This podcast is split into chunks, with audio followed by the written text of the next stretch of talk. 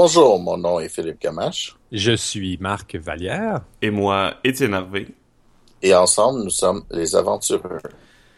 Euh, Aujourd'hui, avec euh, Karine en moins, encore une fois, malheureusement, elle va être de retour bientôt. Euh, pas d'inquiétude pour ses fans. Euh, Aujourd'hui, on va parler du mouvement OSR. OSR, qu'est-ce que c'est?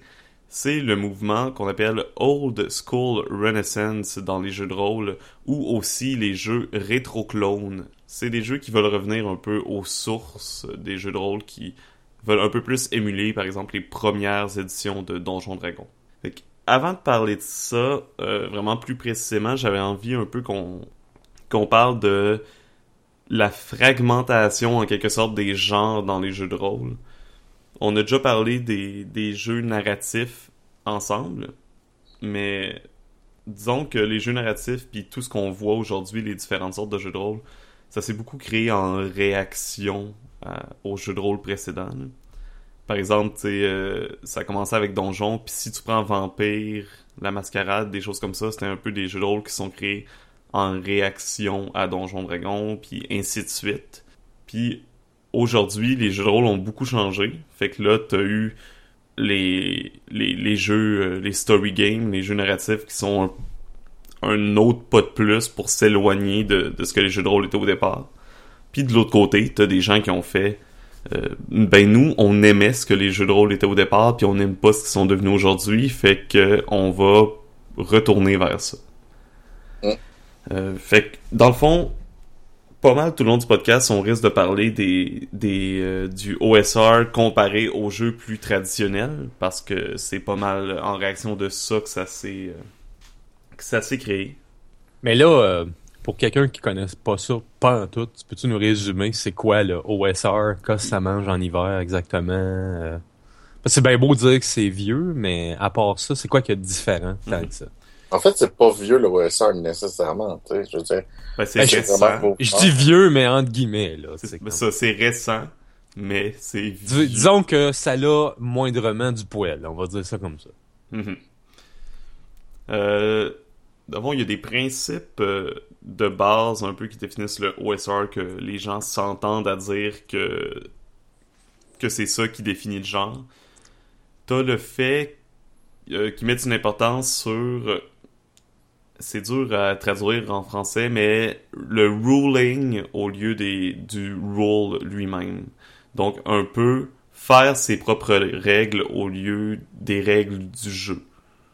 Les règles, souvent, des, des jeux OSR vont être très, très superficielles. Euh, ça va être le moins de règles possible. Euh, la part du temps, quand t'as un jeu OSR dans les mains, ça va être beaucoup de tables aléatoires, de, de différentes choses. Euh, beaucoup de petites mécaniques par rapport au setting. Euh, mais ça sera pas nécessairement des, des grosses règles lourdes et complexes. Parce que tu veux, en jouant un jeu comme ça, c'est le maître de jeu qui va beaucoup venir moduler, apporter des nouvelles règles. Ou quand tu joues, c'est ils veulent que tu te réfères le moins possible aux règles. Dans le fond, ils veulent que les règles soient une base pour jouer, mais que ça soit pas qu'ils viennent pas toujours interférer avec le jeu. On voit déjà une bonne différence avec les jeux plus traditionnels si on compare par exemple à Donjon euh, 3e édition 3.5.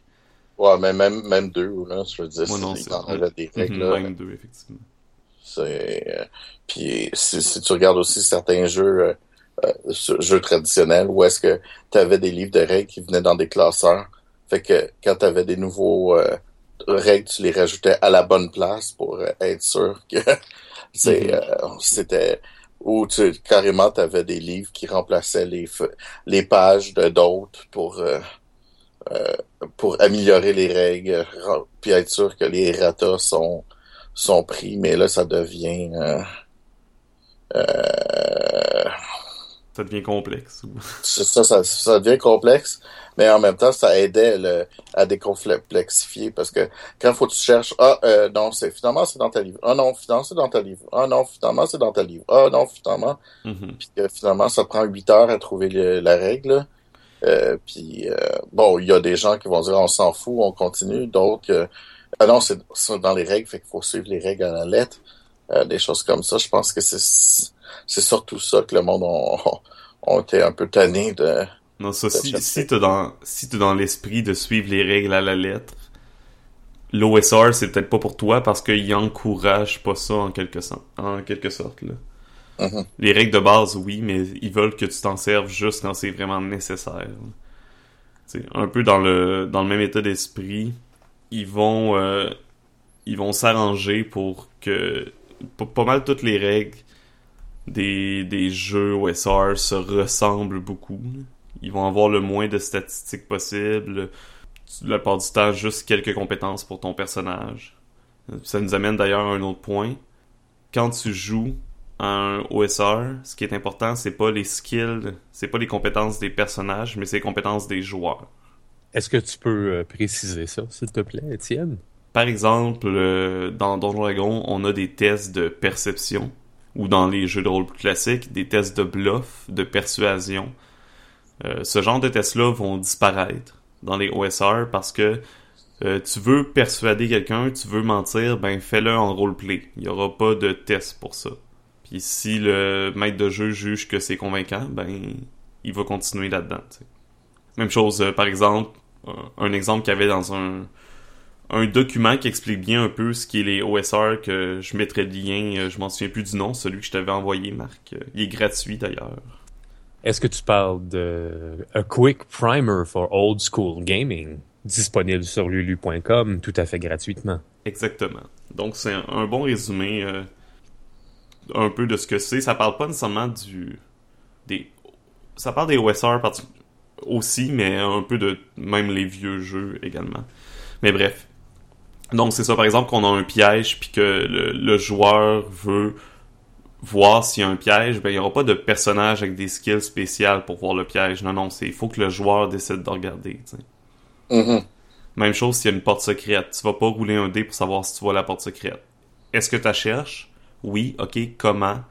Euh, ben, je commence à toucher euh, un peu partout sur le mur autour de moi. Bon, ben, s'il y a, s'il y a une brique pour enfoncer, pour découvrir la porte secrète, ben, si le joueur te dit qu'il touche le mur un peu partout, là, tu peux dire oui, tu la trouves. Mais s'il dit, je regarde au sol, ben, ok, non, il y a pas de porte secrète. Tu trouves pas de porte secrète. Ah, moi, je trouve ça bizarre parce que cette façon de penser-là, je, l'utiliserais même dans des nouveaux jeux, là. Non, mais c'est ça l'affaire, c'est là, c'est les règles viennent l'appuyer, mais ça se peut très bien qu'il y en a qui nous écoutent puis qui jouent à Pathfinder, à Donjon Dragon ou à des jeux plus classiques, puis qui jouent quand même comme ça. Mais c'est la différence, c'est que ces systèmes-là vont t'encourager même par les règles à faire ça. Fait que ceux euh, quand, qui nous entendent puis qui jouent à des jeux de rôle plus classiques, ça serait peut-être intéressant pour vous d'aller voir vers les, euh, les jeux old school. C'est ça, c'est ça. C'est en fait c'est l'inverse de ce que tu pourrais croire au départ. Tu sais quand on dit ça old school, euh, pour bien du monde, les jeux old school, c'est les jeux où est-ce que tu, justement tu tires bien des dés. Puis mhm. en fait, euh, l'OSR c'est vraiment pas ça. Puis c'est presque l'inverse de ce que tu pourrais penser au premier abord. Effectivement. Ben, de la façon qu'il présente dans le livre à ce niveau-là, euh, c'est que dans les jeux modernes, il donne l'exemple de OK, tu entres dans une pièce, le DM va juste te demander OK, fais un roulement de perception, puis si le gars il l'a, mode de créer qu'est-ce qu'il y a dans la pièce. Moi, je vais t'avouer franchement que même au niveau, euh, même quand je DM un jeu comme Donjons et Dragons 5e édition, quand euh, on arrive dans une situation euh, similaire, moi, je ne demanderais pas automatiquement aux joueurs de rouler un jet de perception. Si me disent je, je veux euh, euh, explorer une partie euh, certaine de une certaine partie de la pièce, là, je vais leur faire un jet de dé, tu sais. Mais pas automatiquement, là. Mm-hmm. ça, ça dépend de ce qu'ils veulent vérifier, de ce qu'ils veulent explorer, de ce qu'ils veulent. Mais ça, mais généralement, les, jeux de rôle comme ça vont beaucoup te demander plus euh, des jets de dés souvent en quelque sorte. C'est euh, bon ben euh, tu veux faire telle chose, brasse, tu veux convaincre, brasse, tu veux c'est sûrement que si tu vas bluffer à quelqu'un, la personne va quand même faire le RP de bluff dans le jeu de rôle traditionnel, il va faire le roleplay. Mais c'est au final, c'est le dé qui va quand même déterminer s'il réussit ou non. Fait que même si la personne te donne une prestation magnifique, tu peux y donner. À la limite, tu vas lui donner des bonus, mais c'est tout. tu sais. Ah, je sais pas, moi. S'il fait une prestation magnifique, moi, je trouve que ça, se- ça serait, euh, ça serait le temps de juste comme, OK, t'as très bien fait ça, fait que je te le donne, je te fais pas un roulement de dés. Mhm. Mais c'est sûr que si tu regardes euh, précisément au niveau des règles, c'est peut-être pas comme ça qu'ils disent de le faire dans les jeux plus modernes, là, mais... Ben, ça il y a beaucoup de jeux qui disent, euh, euh, qui, qui, qui encouragent le, le fait de pas tirer si t'en as pas vraiment besoin, tu sais. Ouais, de plus en plus, surtout euh, ces derniers temps, pas mal tous les jeux qui sortent l'encouragent. Ça aide à, au même- rythme de la partie aussi. Puis même dans les trucs, sans que le jeu le dise, je veux dire, ça peut être une règle non écrite qui change pas tant que ça un jeu, là. Euh, à moins que le jeu, le but, c'est juste de tirer des dés. Puis je pense pas que un jeu de rôle en tant que tel, même s'il y a un million de tables qui appellent une et l'autre, que le but du jeu, c'est juste de d'avoir des dés, mais Mhm. du, du, du random. Mais je veux dire, faire une bonne prestation, tu sais, je veux dire, là, le monde va dire, ouais, mais quelqu'un va tout le temps faire une bonne prestation. Ouais, mais quelqu'un qui est bon fait une bonne prestation, à un moment donné, tu vas tellement t'habituer à ce qu'il va dire que tu trouveras plus ça aussi bon. Fait que tu vas recommencer à lui dire, ben, peut-être prends un D ou whatever. Jusqu'à temps qu'il, ah, ouais, bon, il refait quelque chose de plus différent ou whatever, là, tu sais. Fait qu'il faut vraiment, euh, euh, tu sais, je veux dire, euh, une bonne prestation euh, dans, dans, dans un de mes jeux, le, le, le, le, gars, il fait des, il fait des proses quand, quand, quand il fait des combats vocaux euh, contre les gens, ben, euh, puis qu'il fait des alexandrins, c'est sûr que au départ, ben, il gagnait plus rapidement, mais maintenant, ça m'impressionne moins, fait que Mhm. euh, faut qu'il trouve des, des trucs plus le fun, il trouve des, il va chercher des mots à, à 100 pièces puis euh, Ah. des choses comme ça, tu sais. Je te trouve un peu sévère, moi. Non, ben, c'est parce qu'on s'est habitué à, à l'entendre parler comme ça, tu sais. Ouais, mais je veux dire, comme, il se force. Je veux dire, bon Dieu, euh, moi, j'y donnerais, là, pareil, là. Ouais, ben, ça. Ben, euh, Tout dépend de la manière. euh, si c'est un groupe habituel, peut-être que en même temps, s'il il est pour y donner à chaque fois, puis pour lui, c'est peut-être super facile de parler comme ça, justement. Ouais, ben, ouais, ben, ça dépend euh, si c'est un personnage qui l'a entendu plusieurs fois, là, je pourrais croire, mais comme Mhm. quelqu'un que c'est la première fois qu'il rencontre ce personnage-là, puis que il lui, il lui cause en, en alexandrin, euh, je serais quand même impressionné, là, c'est la première fois que je vois ça. Ouais, ben, c'est ça. La première fois, j'étais impressionné. Ouais, mais toi, la tu parles de... deuxième fois, j'étais impressionné parce que je me suis rendu compte que la première fois, il s'était préparé. La deuxième fois, il était beaucoup moins préparé. Et puis, ben, ça est devenu une habitude. Mais à un moment donné, à force de le voir parler comme ça, ben, pour moi, c'est rendu quelque chose de naturel pour lui, tu sais. Ok. C'est, c'est la même affaire. C'est comme n'importe quoi, tu sais. Quand ça reste que ça devient pour une personne quelque chose de naturel, euh, peut-être que tu vas pas toujours donner. C'est sûr que, bon, ok, oui, il a fait une belle prestation, fait que peut-être que je vais, don- ça, va être plus facile à réussir son jet, ça va être plus facile, tu sais, parce que, mais à un moment donné, c'est, je me dis aussi que l'autre en avant lui peut faire aussi une très bonne prestation, puis euh, c'est juste que, à un moment donné, faire une prestation de 12 caractères différents, d'autres 12 personnages différents, c'est pas la même affaire que faire des prestations de ton propre personnage aussi. Fait que tu peux pas aller aussi loin que quand c'est ton personnage, Mhm. quand t'es maître de jeu. Mais Fait ça, tu vois, ça pour moi, c'est déjà un petit peu plus traditionnel comme méthode de, de, de maître de jeu parce que c'est là tu vas te faire plus au personnage qu'au joueur. Mais tu sais, je comprends quand même euh, ce que tu fais. Là. Non, non, mais, mais en, en même temps, je veux dire, quand le gars me, me fait ça, euh, il y a plus de chances que je le laisse passer Mhm. sans me faire un test, globalement. Mhm. Mais bon, pour, pour revenir au sujet principal, parce que là, on, on s'en éloigne un peu. euh, Hmm, Pas tant que ça, je trouve. ben, euh, c'est pas tant relié au, euh, au... Ben, c'est relié au player skill. Oui, mais non, parce que c'est plus relié à la méthode de, de maître de jeu, en quelque sorte. Là, le fait que s'il laisse des fois ou s'il laisse pas... Ben, c'est pas mal ce qu'il disait dans le paragraphe du player skill, not character abilities, là.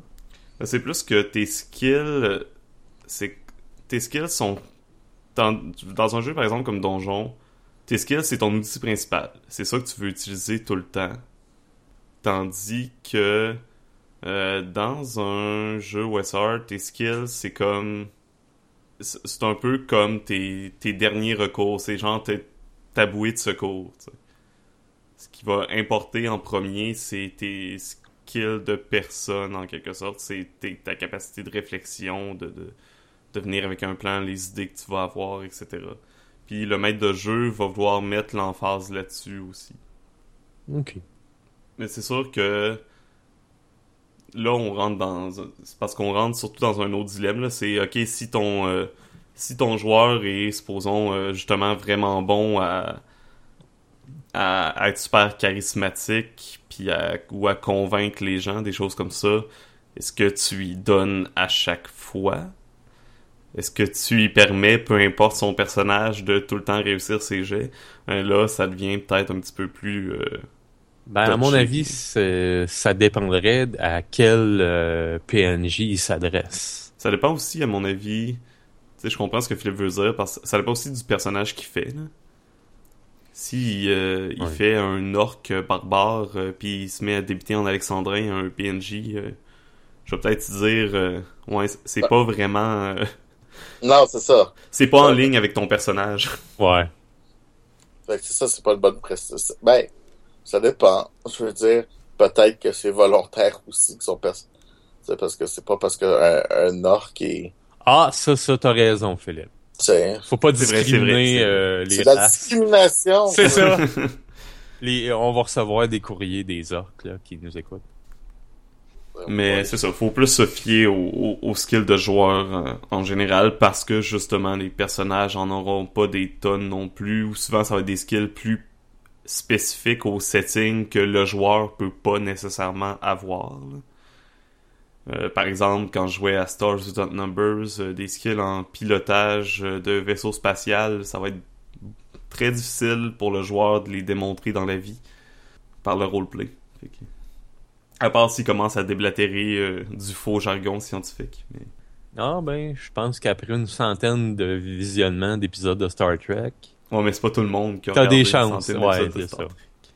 Puis euh, le, les deux, y a le prochain point plutôt euh, dans les ce qui définit un WSR, c'est que les personnages sont des héros et non des super héros. Fait que c'est pas épique. Ben, ça peut être épique, mais pas au même sens que les... On va regarder les exemples traditionnels de Pathfinder et Donjon Dragon. Tu sais, dans Donjon Dragon ou Pathfinder, tu commences dès le début, tu te sens comme un héros, euh, tu, tu tues des monstres, puis ça, monte assez vite que tu deviens une légende. Là-dedans, tu vas avoir de plus en plus d'outils, tu vas devenir de plus en plus compétent, mais pas mal tout contre quoi tu te bats va avoir un risque de te tuer violemment. Fait que c'est beaucoup plus euh, impardonnable euh, dans ce sens-là en quelque sorte.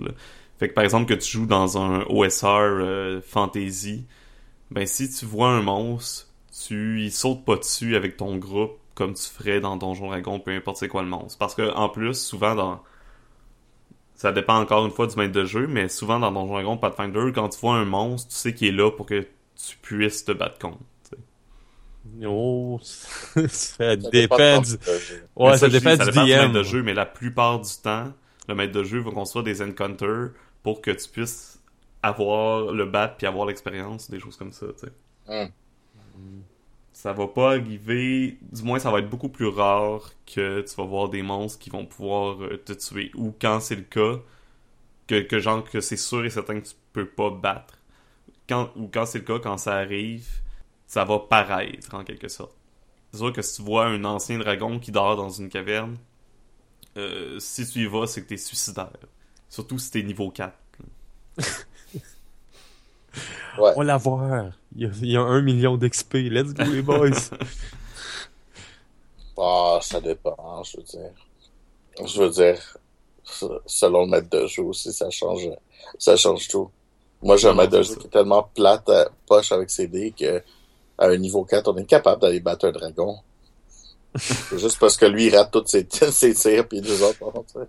Mais en même temps, c'est un peu idiot de, de dire que, il- que le dragon serait jamais capable de nous pogner, là, tu sais, je veux dire. C'est, c'est, c'est, ben, des choses qui arrivent, puis je pense que, Mais tu sais, pour faire Ouais. un lien avec les, les encounters, pis c'est encore une chose qui est très différente des, des jeux classiques, la, la balance est pas importante dans les OSR. Fait que justement, faut... Ça veut dire que ton maître de jeu ne gênera pas à juste te mettre des affaires trop dures pour toi à tuer. Ou euh, l'XP est très rarement basé sur les combats. Là. Souvent, l'XP va être basé sur le loot, sur l'argent, parce que c'est très classique hein, comme euh, méthode d'expérience. Euh, pas classi- classique Ouais. dans le sens très vieux, mais... j'a- j'avoue que pour avoir fait de l'expérience, euh, comme, comme nous autres, on testait beaucoup des, euh, des, des, l'équipement, on avait des joueurs qui étaient beaucoup plus équipés que normalement au niveau qui, est, qui aurait dû être. Fait que pour eux, la, la vie était plus facile en tant que euh, personnage, si tu veux, Mhm. comparativement à n'importe quel personnage qui avait le même niveau, qui avait parce qu'il y avait de l'équipement qui, qui, qui les aidait plus que normalement il aurait dû. Puis c'est vrai que l'argent euh, change beaucoup de choses dans ces jeux-là. C'est pas toutes les OSR qui vont mettre l'accent là-dessus, mais euh, souvent il y a une bonne portion. euh. Ouais. Il y a, l'XP basé là-dessus pour certains plus classiques. Puis même Ouais. chose. Ouais, vas-y Marc. Oh, c'est juste pour dire que euh, moi, l'XP, j'aime ça donner de l'XP euh, autrement que par des combats pour justement varier le varier le, le jeu en tant que tel. Mhm. Que si t'as ça juste par les combats, ben c'est tout ce que tu vas faire du combat. Là. Ben c'est pour ça qu'ils mettent l'XP par les combats, on s'entend, parce que c'est là- là-dessus qu'ils veulent mettre l'accent. C'est des jeux à, à combat. euh, Mhm. plus, C'est des jeux que les règles sont faites pour les combats à la base. Fait que- Tu parles des OSR ou ben Euh, des- non, je parle plus des jeux traditionnels. Ok, c'est quoi la différence entre un jeu traditionnel et de l'OSR? C'est tout ce qu'on parle en ce moment. Ok, Parce que je pensais que c'était la même chose, les deux. Là. Non, ça, les jeux traditionnels, c'est plus Pathfinder, Donjon Dragon 2, 3, 4. Puis. OSR. OSR, c'est... euh, on va en parler tantôt d'exemples, mais... euh, Dungeon Crawl classique, euh, Stars Without Numbers, Into the Odd, il y en a... Tunnel, Tunnels and Trolls, qui est un vieux jeu, mais qui est considéré justement comme un jeu old school. Non, il est très old school, mais de façon, ouais, mais c'est un vieux jeu qui est rendu à sa quoi, 7 ou 8e édition, puis euh, les ça ça a aucun j'y pense là mais beaucoup les OSR beaucoup de OSR leur nom est très rappelle beaucoup le nom de Donjon Dragon c'est quelque chose et quelque chose et souvent c'est la, les deux mots, c'est la même lettre, là. Mhm. Que, Sword and Sorcery Tunnel and Troll, euh, qu'est-ce qu'il y a comme dans le même genre? Mais il y en a plein, là. Tu peux quasiment prendre chacune des Castle lettres. and Crusaders je sais pas si c'est un OSR par exemple Donc, selon vous, euh, D&D deuxième édition, c'est pas un OSR. moi je peux pas me prononcer parce que j'y ai très peu joué là. ma connaissance de la deuxième édition euh, c'est par Baldur's Gate là. Ben, je veux dire, il y a beaucoup, beaucoup, beaucoup, beaucoup, beaucoup de règlements dans, dans, dans la version, dans la deuxième édition, là. C'est quand même la version Advance aussi, là. Mhm. Il y a beaucoup de règles. Comparativement à Donjon 1, qui avait quand même des règles, mais pas autant. Puis, euh, qui avait des divisions, beaucoup moins de divisions aussi, parce que c'est comme ta classe elfe, puis nain, c'est une classe en même temps, là. Ah, c'est pas vrai. Deuxième édition, c'est le premier jeu de rôle que j'ai joué, mais j'étais en maternelle, fait que je m'en souviens pas. OK, fait que... euh, Puis c'est parce qu'une définition complète d'OSR, ça nous prendrait pour dire oui ou non. euh. Puis c'est qu'en réalité, c'est comme... T'as beaucoup de conditions dans l'OSR qui fait que euh, oui, non, oui, non, oui, non, que ça, la version 2 elle l'est ou l'est pas. euh, Parce que tel, tel, tel point, elle l'est, tel, tel, tel point, elle l'est pas. Tel, tel, tel. Fait que, est-ce que un jeu doit avoir, mettons que tu as 50 points, doit avoir 25 points pour dire que c'est OSR ou, ou non, là, euh, c'est pas trop évident. Mhm. Mais tu sais, euh, un peu dans l'esprit de la, de la complexité puis de la balance, souvent, tu vas voir, tu vas sur les forums de Pathfinder ou sur des groupes de Pathfinder, puis tu vas voir. Là, j'ai Pathfinder en tête parce que c'est lui que je connais le plus. Euh, qui, qui sur les règles, puis sur, euh, bon, qu'est-ce qui est pas balancé, quel, que, quelque chose tu peux utiliser, non, tu peux pas changer ça parce que ça change tel autre euh, skill, tel autre sort, etc. Tandis que, vu justement que les OSR encouragent le maître de jeu à tout le temps modifier les règles de la façon qu'il veut, il faut pas que ce soit le genre de jeu que tu pousses un bouton ou que tu changes une pièce de casse-tête puis le casse-tête s'effondre. Faut pas que ce soit une tour de Jenga. Tandis que souvent, des jeux comme 3 édition ou Pathfinder, t'as plus l'impression que si t'enlèves un morceau pis t'enlèves le mauvais morceau, ben, euh, ça va s'effondrer. Deuxième mm. édition, c'est un peu la même chose, là. Je pense que les règles sont, sont assez complexes que si t'enlèves un morceau, ça risque d'être un petit peu plus risqué. Risque d'être plus risqué.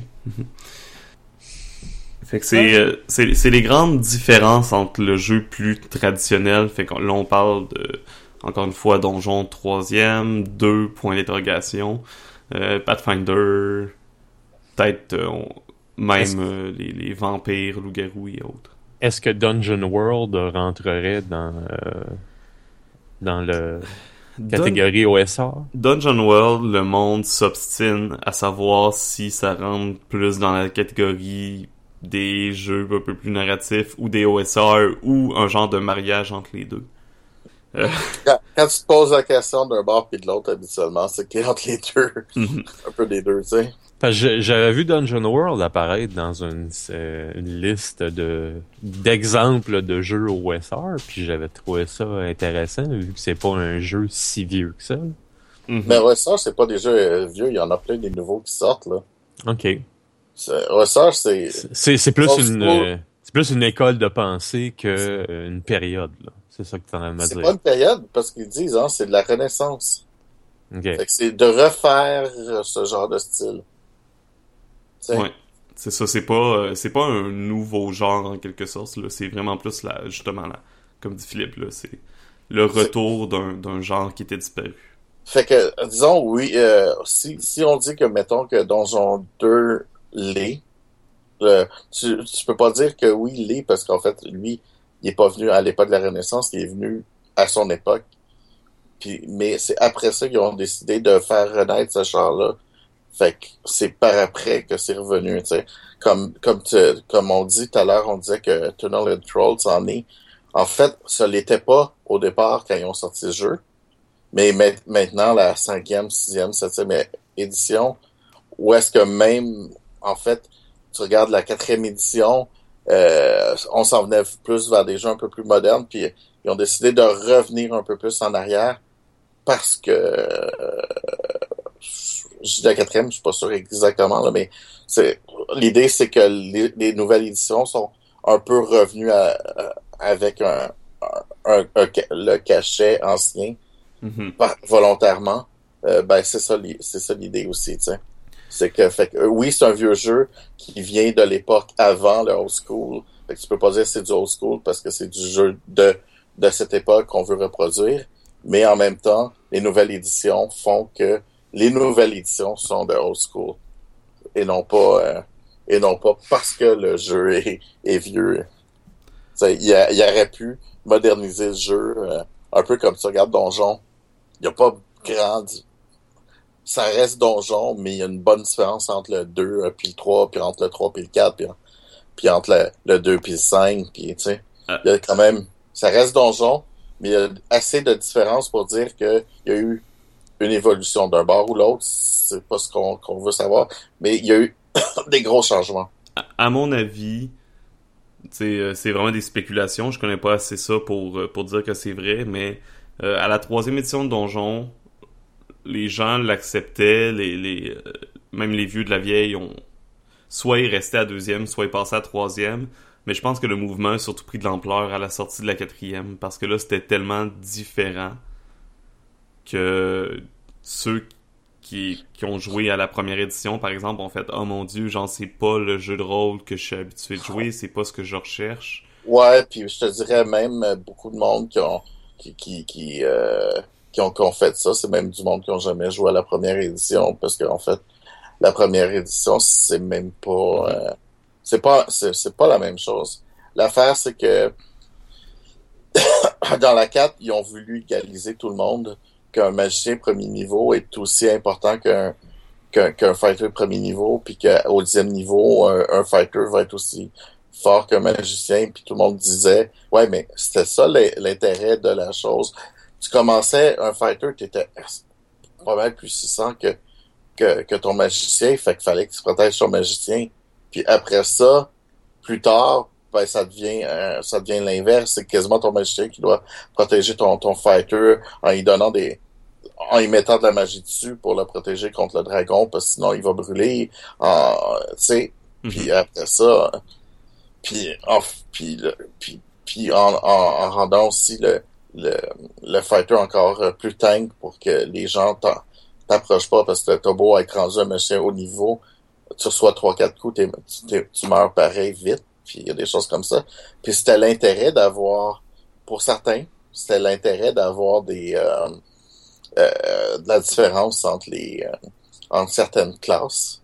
Euh, tu, tu regardais Donjon 2, les rogues ils montent à une vitesse hallucinante comparativement aux autres classes.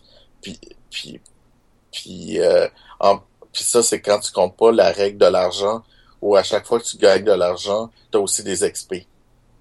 Tu mhm. montais plus vite. En plus, avec, avec la règle de l'argent, ben là, tu montais à une vitesse fait qu'à un moment donné, tu faisais des games où ton, ton rogue est rendu niveau 20, ton magicien est rendu niveau quoi 8, puis ton fighter est niveau 12, tu sais. Euh, puis c'était vraiment de même, là. Puis, euh, puis pourtant, les, joueurs avaient joué autant, il y avait eu les XP des mêmes combats, etc. Mais euh, t'avais une disparité euh, hallucinante. Peut-être peut-être trop, certains diront, certains diront euh, mais qu'il en ait une, c'est pas, euh, c'est pas le, c'est pas, c'est pas ça le problème. Ben, c'est ça, c'est moi un exemple. Euh, je pense que le premier OSR que j'ai joué, c'est Stars Without Numbers de Kevin Crawford. C'est pas mal ce qui m'a fait connaître ça parce que j'avais jamais joué à des vieilles éditions de Donjon Dragon ou de jeux similaires. Puis au début, je trouvais ça un peu étrange que bon, l'XP est gagné par l'argent. J'étais comme, sais-tu, est-ce que j'ai mal lu ou c'est vraiment ça? J'étais un peu confus. Euh, finalement, j'ai joué, puis euh, justement, il y avait comme trois ou quatre classes de base différentes. Chacun gagnait de l'XP pas au même rythme. Euh, les guerriers avec des stats définitivement moins bonnes que les autres classes, mais bon, il y a... Ils frappaient plus fort, ils étaient plus résistants. Ils sont plus utiles au début. Puis, mhm. puis je pense qu'ils montaient de level plus vite aussi. Fait que tu sais, c'était intéressant de voir ces choses-là. Puis finalement, ben, j'ai vraiment aimé ça. Je, je, me suis découvert euh, une passion insoupçonnée. Peut-être pas une passion, mais euh, du moins, j'ai beaucoup aimé mon expérience avec euh, les OSR. D'ailleurs, j'ai acheté le nouveau jeu de Kevin Crawford qui s'appelle Godbound. Que tu joues des dans un univers où ce que le paradis a été détruit, qu'il n'y a plus de dieu, etc. Puis toi, tu joues des humains qui reçoivent un peu des pouvoirs de dieu, puis il faut que tu crées ton nouveau panthéon. En, euh, essayant de convaincre des disciples, en ouvrant des... qui vont ouvrir des temples en ton honneur, puis en essayant de combattre euh, les, autres dieux, et des choses comme ça. Fait que bref, il y a quand même beaucoup de genres différents dans les dans les OSR aussi, là, c'est pas juste du euh, fantasy, là, c'est, pas juste revenir à Donjon Dragon première édition. Ils vont aussi chercher d'autres choses. Euh, puis, tantôt on parlait de Dungeon Well. Il y a d'ailleurs une grosse, grosse rivalité, d'après moi, injustifiée entre les, euh, les partisans du mouvement OSR et les partisans des jeux narratifs. Mm-hmm sur les euh, forums, sur Google+, sur Facebook, euh, sur les différentes communautés, c'est souvent une guerre euh, parfois très laide parce que ça s'insulte et ça s'attaque personnellement entre les partisans des deux parties. Pourquoi? C'est quoi qui que tu Parce qu'on est sur Internet et Internet, c'est un... Ouais, ça... C'est le problème qu'on a parce qu'on est dans, justement, comme je disais au début, on est dans la fragmentation des genres des jeux de rôle. Fait qu'il y a des gens qui ont l'impression qu'il y a certaines personnes qui s'attaquent à leur définition du jeu de rôle. Supposons si... C'est comme si, par exemple, quelqu'un euh, est fan de jeux traditionnels, puis pour lui, ben les jeux narratifs, c'est pas du jeu de rôle. Fait que si tu lui dis... euh, Ah, ben là, non, non, ça c'est comme me dire que du métal, c'est pas de la musique, là. Non, non, regarde. Ben, va- ben va. moi, moi c'est souvent, je compare ça justement. C'est un peu quand tu vois des, des métalleux s'ostiner sur les différents genres de métal. Ouais, ben, C'est oh Ouais. non, mais tel groupe, c'est du euh, trash, death, mélodique, symphonique, black metal. Non, non, c'est du doom. euh, Bref. Bon, ça, je- moi, je trouve que c'est plus s'ostiner pour rien. Je m'excuse pour les gens qui font partie d'une discussion euh, là-dessus, là. Euh, je suis Non, mais je suis totalement d'accord avec toi. Au Mais départ, euh, pour euh, moi, c'est, regarde, c'est United we stand, divided we fall, les gens, là. Tu sais, on est des rôlistes, tout le monde. Faut s'entendre en quelque part. Je dis pas que faut pas se chicaner non plus. Mais Ouais, c'est ça, important de croire de comme c'est correct d'avoir des opinions puis toi tu peux dire moi je préfère tel type de jeu pour telle raison faut juste pas que tu dises moi je préfère tel type de jeu pour telle raison donc ces jeux là c'est de la merde Ouais, ben c'est ça. Moi, ou genre si, ou, si quelqu'un m'arrive comme pas raison argument, de jouer à ces jeux là si quelqu'un m'arrive comme argument que, euh, mettons, euh, selon lui, Fiasco, c'est pas un jeu de rôle, moi, moi, être comme, oui, oui, c'est ça. Continue à parler tout seul, mon grand. Moi, je finis cette discussion-là de là, là. c'est C'est- comme on parlait avec euh, Romaric euh, de la cellule euh, pour lui, bon ben, le jeu de rôle, c'est quand l'auteur dit que son jeu est un jeu de rôle, puis ça finit là. T'as pas à t'obstiner avec... Ça, ça j'aime sa pensée énormément. Énormément. Et parce que le- surtout que, à un moment donné, ils ont essayé de faire la définition de jeu de rôle. Puis que ça soit pas une définition de comme 150 lignes de texte, là. Mhm. Puis tous les invités n'ont jamais réussi à, à trouver euh, une définition complète ou euh, qui les satisfaisait. Puis après ça, ils se sont dit, mais la, la- le plus bas dénominateur, est-ce que c'est correct aussi, euh, etc., de dire, OK, ben, ça, ça va être la définition. Puis finalement, ils se sont rendus compte que même, euh, même en mettant le plus bas dénominateur, ça pouvait exclure. C'était Mhm. comme, wow, wow, OK. Fait que c'est, c'est pas facile. Puis euh, essayer de, de dire, ben, gars, c'est ça, puis mettre des étiquettes. On met des fois des étiquettes sur pas grand-chose. Puis, fait que de dire que si l'auteur dit que c'est un jeu de rôle, c'est un jeu de rôle, c'est bon. C'est sûr que Mais dans Oh. un sens, je veux dire, euh, euh, quelqu'un va va prendre un, un, un jeu, va dire que le poker, sa version de poker, c'est un jeu de rôle.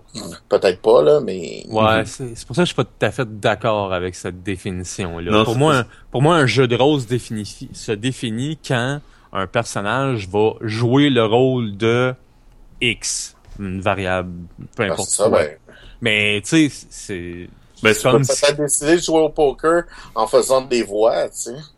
Ouais, mais tu sais, si tu fais juste un jeu de poker puis tu dis non non c'est un jeu de rôle, ben même si le, le créateur dit que c'est un jeu de rôle, ben c'est pas vraiment un jeu de rôle, c'est juste un jeu. Ouais. Mhm. C'est c'est très difficile à définir. Là, tu sais.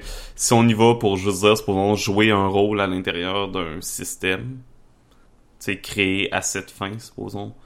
Euh, comme on dit, ça peut en exclure, à moins que tu considères que, bon, ben, jouer le rôle, de, supposons créer un monde, c'est quand même jouer un rôle, tu joues le rôle d'un créateur, euh, d'un dieu, ou des choses comme ça. C'est, des fois, ça peut être, euh, surtout avec les nouveaux jeux, les, les story games, euh, ça peut être beaucoup plus difficile de, de les rentrer dans les définitions. C'est pour ça aussi que il y a un peu cette rivalité puis cette guerre-là, parce que, bon, ben, justement, ils font, ouais, mais vous jouez pas de rôle, vous pouvez pas appeler ça des jeux de rôle. Vous jouez pas de personnage. Ben oui, on joue un personnage dans des jeux narratifs. Et il y a certains jeux que non. Il y a certains jeux, par exemple, que le jeu va servir à construire un univers. Fait que tu joueras pas vraiment de personnage en tant que tel pendant le jeu, tu sais, ou des choses comme ça. Ouais. c'est c'est très euh, c'est très on s'entend que là je parle de jeux euh, très spécifiques euh, Ouais, non, mais c'est ça, à un moment donné aussi. Des exceptions. Dans ce cas-là, moi, j'appelle ça, ces exceptions, les, les, les, exceptions qui, qui, confirment la règle, là. mhm. Je veux dire. puis, puis après ça, tu passes à autre chose. On mais- s'entend ça. On s'entend qu'au final, c'est se casser la tête pour rien, là. Euh, Est-ce que c'est... Est-ce que c'est le fun? Est-ce que c'est de la nouveauté? Est-ce que ça enrichit le hobby? Oui. Est-ce que le monde a du plaisir avec? Oui. Est-ce que c'est un jeu? Oui. Bon, ben, pourquoi on s'ostine à savoir... euh, C'est pas, c'est pas la création d'un jeu qui va qui va détruire celui que t'aimes. Exactement. C'est- pas... Les jeux, les jeux sont pas créés pour en détruire un autre. C'est pas comme ça que ça fonctionne. C'est, comme euh, dire que finalement le jeu de rôle c'est juste euh, du med fan puis euh, que t'as pas euh, tu, que tu peux pas euh, Mhm. jouer du sci-fi ou euh, Tu sais, de supposons, ou, supposons la quatrième édition qui est sortie, tout le monde capotait, puis ok, tu l'aimes pas, rien t'empêche de continuer à jouer à la deuxième, à la troisième, à la première. Moi, je l'aimais, la 4. Aussitôt Je qu'elle est sais, sortie Matt. par. Ben oui, il y, en a qui- il y, a- il y a des bizarres qui l'aimaient puis Ah, je sais, je suis bizarre, qu'est-ce que tu veux? je exprès. Mais euh, je Mais- troll, je te troll un peu là. Mais moi, moi, je venais de 3.5, puis rendu à 4, j'étais comme, oh my god, breath of fresh air, c'est tellement plus facile, plus ça. simple. J'ai, j'ai un de mes amis euh, avec qui je joue à des jeux de rôle qui a adoré la quatrième aussi. Ben pas adoré, mais qui l'a aimé parce que euh, c'est un fan de jeux de société. Fait que Ouais. pour Mais- lui, il Mais je suis l'assume. Je suis d'accord que c'est pas une édition qui est parfaite. On parlait de balance tantôt. Euh, moi, j'aime pas tellement euh, les jeux où est-ce que c'est pas balancé du tout, mais je suis bien d'accord à dire qu'au niveau de la quatrième édition, ils ont peut-être exagéré au, au sens inverse. C'était beaucoup trop balancé. que t'as l'impression qu'il n'y a pas grande différence, peu importe ce que tu C'est ça, peu importe n'importe quelle classe que tu prends, euh, ils font pas mal toutes le même genre de dommages, ils ont des compétences plus ou moins semblables. euh, tu sais. Non, c'est ça. C'est- ça, je suis Ah, d'accord avec ça. là. Tandis que quand tu as un, un amassé de classe, c'est là qu'est le fun de voir aussi comment le monde va s'entraider, puis tout ça, t'es quand même supposé d'être un team. Oui. Quand tu joues, si, tu peux jouer tout seul parce que tu peux tout faire, à quoi, à quoi bon techniquement être dans un team, tu sais? Mhm. À part que tu peux t'appeler plus de monstres, là. Tu sais, c'est... Ah, Pourquoi ça, les aventuriers seraient pas des aventuriers solitaires rendus là, là, tu sais? je suis tout à fait d'accord avec ça. Fait que... Ça, C'est intéressant de voir euh, les différences entre les deux, euh, entre les différents genres. là. Mais d'un autre côté, moi j'ai déjà vu du monde mourir à bas niveau là, en Donjon 4e édition. Là. Mhm. Fait que dire que c'est des super-héros qui meurent oui, jamais, mais, non, oui, non, mais non, non, il y a beaucoup moins de chances. tu sais. C'est C'est pas, à cause- c'est pas à cause que t'en vois que c'est, ça sera pas la norme. C'est c'est vrai, et pour avoir joué une fois seulement, mais quand même, à Donjon deuxième édition, je suis mort sur la première bébête. Tu sais, quand on regarde le, justement le primer que, que j'avais envoyé sur Lulu pour le, le Old School Gaming, ça dit carrément dans les conseils de joueurs, engagez-vous des hirelings pour les mettre devant vous quand vous allez battre un monstre parce que Oui. ils vont, ils vont être le canon fodder, ça va être eux qui vont manger la claque avant vous autres, tu sais. Une excellente, euh, c'est un excellent conseil Tu sais, d'ailleurs. Donjon Dragon 3 édition, tu ressens pas le besoin de faire ça parce que la part du temps, tu vas être assez puissant pour le battre toi-même, le monstre. Non, non, là-dedans, t'es mieux, Ben, mais En fait, en fait, c'est parce que aussi c'est comment ces jeux-là disent de, de créer tes combats. Ils disent bon ben si vos personnages sont de telle force, telle force, t'additionnes ça ensemble, t'additionnes ça, ben ça te prend euh, des monstres de telle euh, difficulté. Mais je m'excuse. Quand je me promène dans le monde, là, je vais arriver dans un coin que peut-être qu'il va avoir bien des gobelins, puis de l'autre coin qui va avoir bien des, des trolls, puis dans un Mhm. coin qui va avoir bien des... Mais je me promènerai pas nécessairement, je vais passer de kobold à gobelin à, à, à orc à, à- Non, ça se peut que après mes kobolds, j'aille rencontrer un dragon, puis si, si je l'évite pas, ben je me le prendrai dans, tu sais. Non, Euh, moi, c'est- je suis d'accord avec ça. Moi, c'est peut-être mon côté simulationniste qui ressort, mais écoute, si à l'endroit que tu, tu décides d'aller te promener dans mon univers, il y a un dragon de niveau euh, 17, puis t'es niveau 2, ben le dragon de niveau 17, je l'effacerai pas, là. Il est là. Mhm. Fait que deal avec, là. Ben, c'est comme C'est c'est ça. c'est pas toutes les OSR, mais il y en a quelques-uns. Euh, là, je prends par exemple ceux de Kevin Crawford parce que c'est ceux que j'ai joué puis que je connais. Mais il y en a quelques-uns justement qui qui sont faits pour jouer en, en bac à sable puis qui te donnent comme des outils pour créer sur le vif euh, des, des ruines, des donjons, des trucs comme ça. c'est pour ça aussi qu'on voit euh, ces derniers temps sur Kickstarter, là, il y a plus en plus de choses qui sortent pour créer justement des donjons euh, en deux secondes ou des choses comme ça. là. Mm. Des Ouais, donjons ouais, modulables, des choses. Plein de, de petits trucs intéressants pour les OSR, mais aussi pour les jeux traditionnels. On s'entend que ça peut servir pour les deux. là. Mais les. C'est ça. Donc, euh, c'est sûr que le bac à sable s'applique bien à ce genre de choses vu que c'est fait pour que tu puisses rencontrer n'importe quoi. Puis, encore une fois, tu sais, juste dans, encore une fois, dans les conseils de joueurs qui donnent dans le primer, ils disent vous êtes mieux d'éviter le trois quarts des combats pour trouver le monstre qui a le plus d'argent, puis tuer ce monstre-là pendant que vous êtes encore en santé, parce que vous voulez avoir le plus de loot possible. Oui, parce que l'XP est via le loot. Puis c'est correct parce que j'arrête pas de le dire, en tant que designer, l'expérience, la façon dont tu donnes l'expérience à tes joueurs dans un jeu va beaucoup déterminer la nature du jeu. Parce que, veux, veux pas, l'expérience, c'est ce qui encourage le comportement des joueurs. Fait que là, vu que l'expérience est mise sur le loot, ben les joueurs vont agir en conséquence. Leur but va être de gagner l'argent. Puis en même temps, c'est quand on s'entend par exemple que on était dans un monde fantastique, qu'on était des, av- des aventuriers. Tu veux pas nécessairement te battre contre tous les monstres que tu rencontres. Ce que tu veux, c'est prendre le cash puis sacrer ton camp. Fait que tu pourrais techniquement y aller en, en type de voleur puis voler le cash dans, dans un terrier de d'orques pendant qu'ils sont pas là, parce qu'ils sont en train de raider quelqu'un, puis euh, Mhm. ouais, c'est vrai. Puis en même temps, ça fait de la stratégie dans ce temps-là sans faire le combat, tu sais. C'est pour ça que dans ma tête aussi, le, le Old School Renaissance va beaucoup justement favoriser euh, cet aspect-là, cet aspect-là du jeu de rôle, l'aspect que les joueurs concoctent des plans puis essayent, euh, essayent toutes sortes de, de, de choses, euh, de, de plans étranges qui le trois quarts du temps marchent pas comme dans tout bon jeu de rôle. Mhm. Euh, mais tu sais, euh, si tu passes une heure à concocter un plan que avec tes joueurs, ben c'est correct. Ça fait partie du jeu parce que, comme on disait tantôt, c'est les skills des joueurs qui sont importants et non les skills des personnages.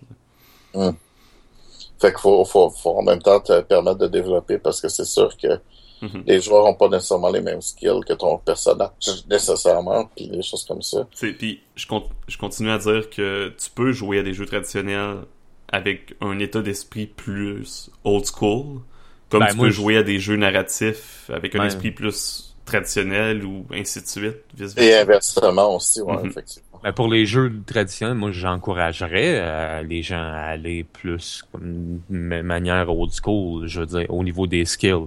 Parce que euh, juste faire comme, OK, ben, roule ton dé, t'as eu 15, tu passes.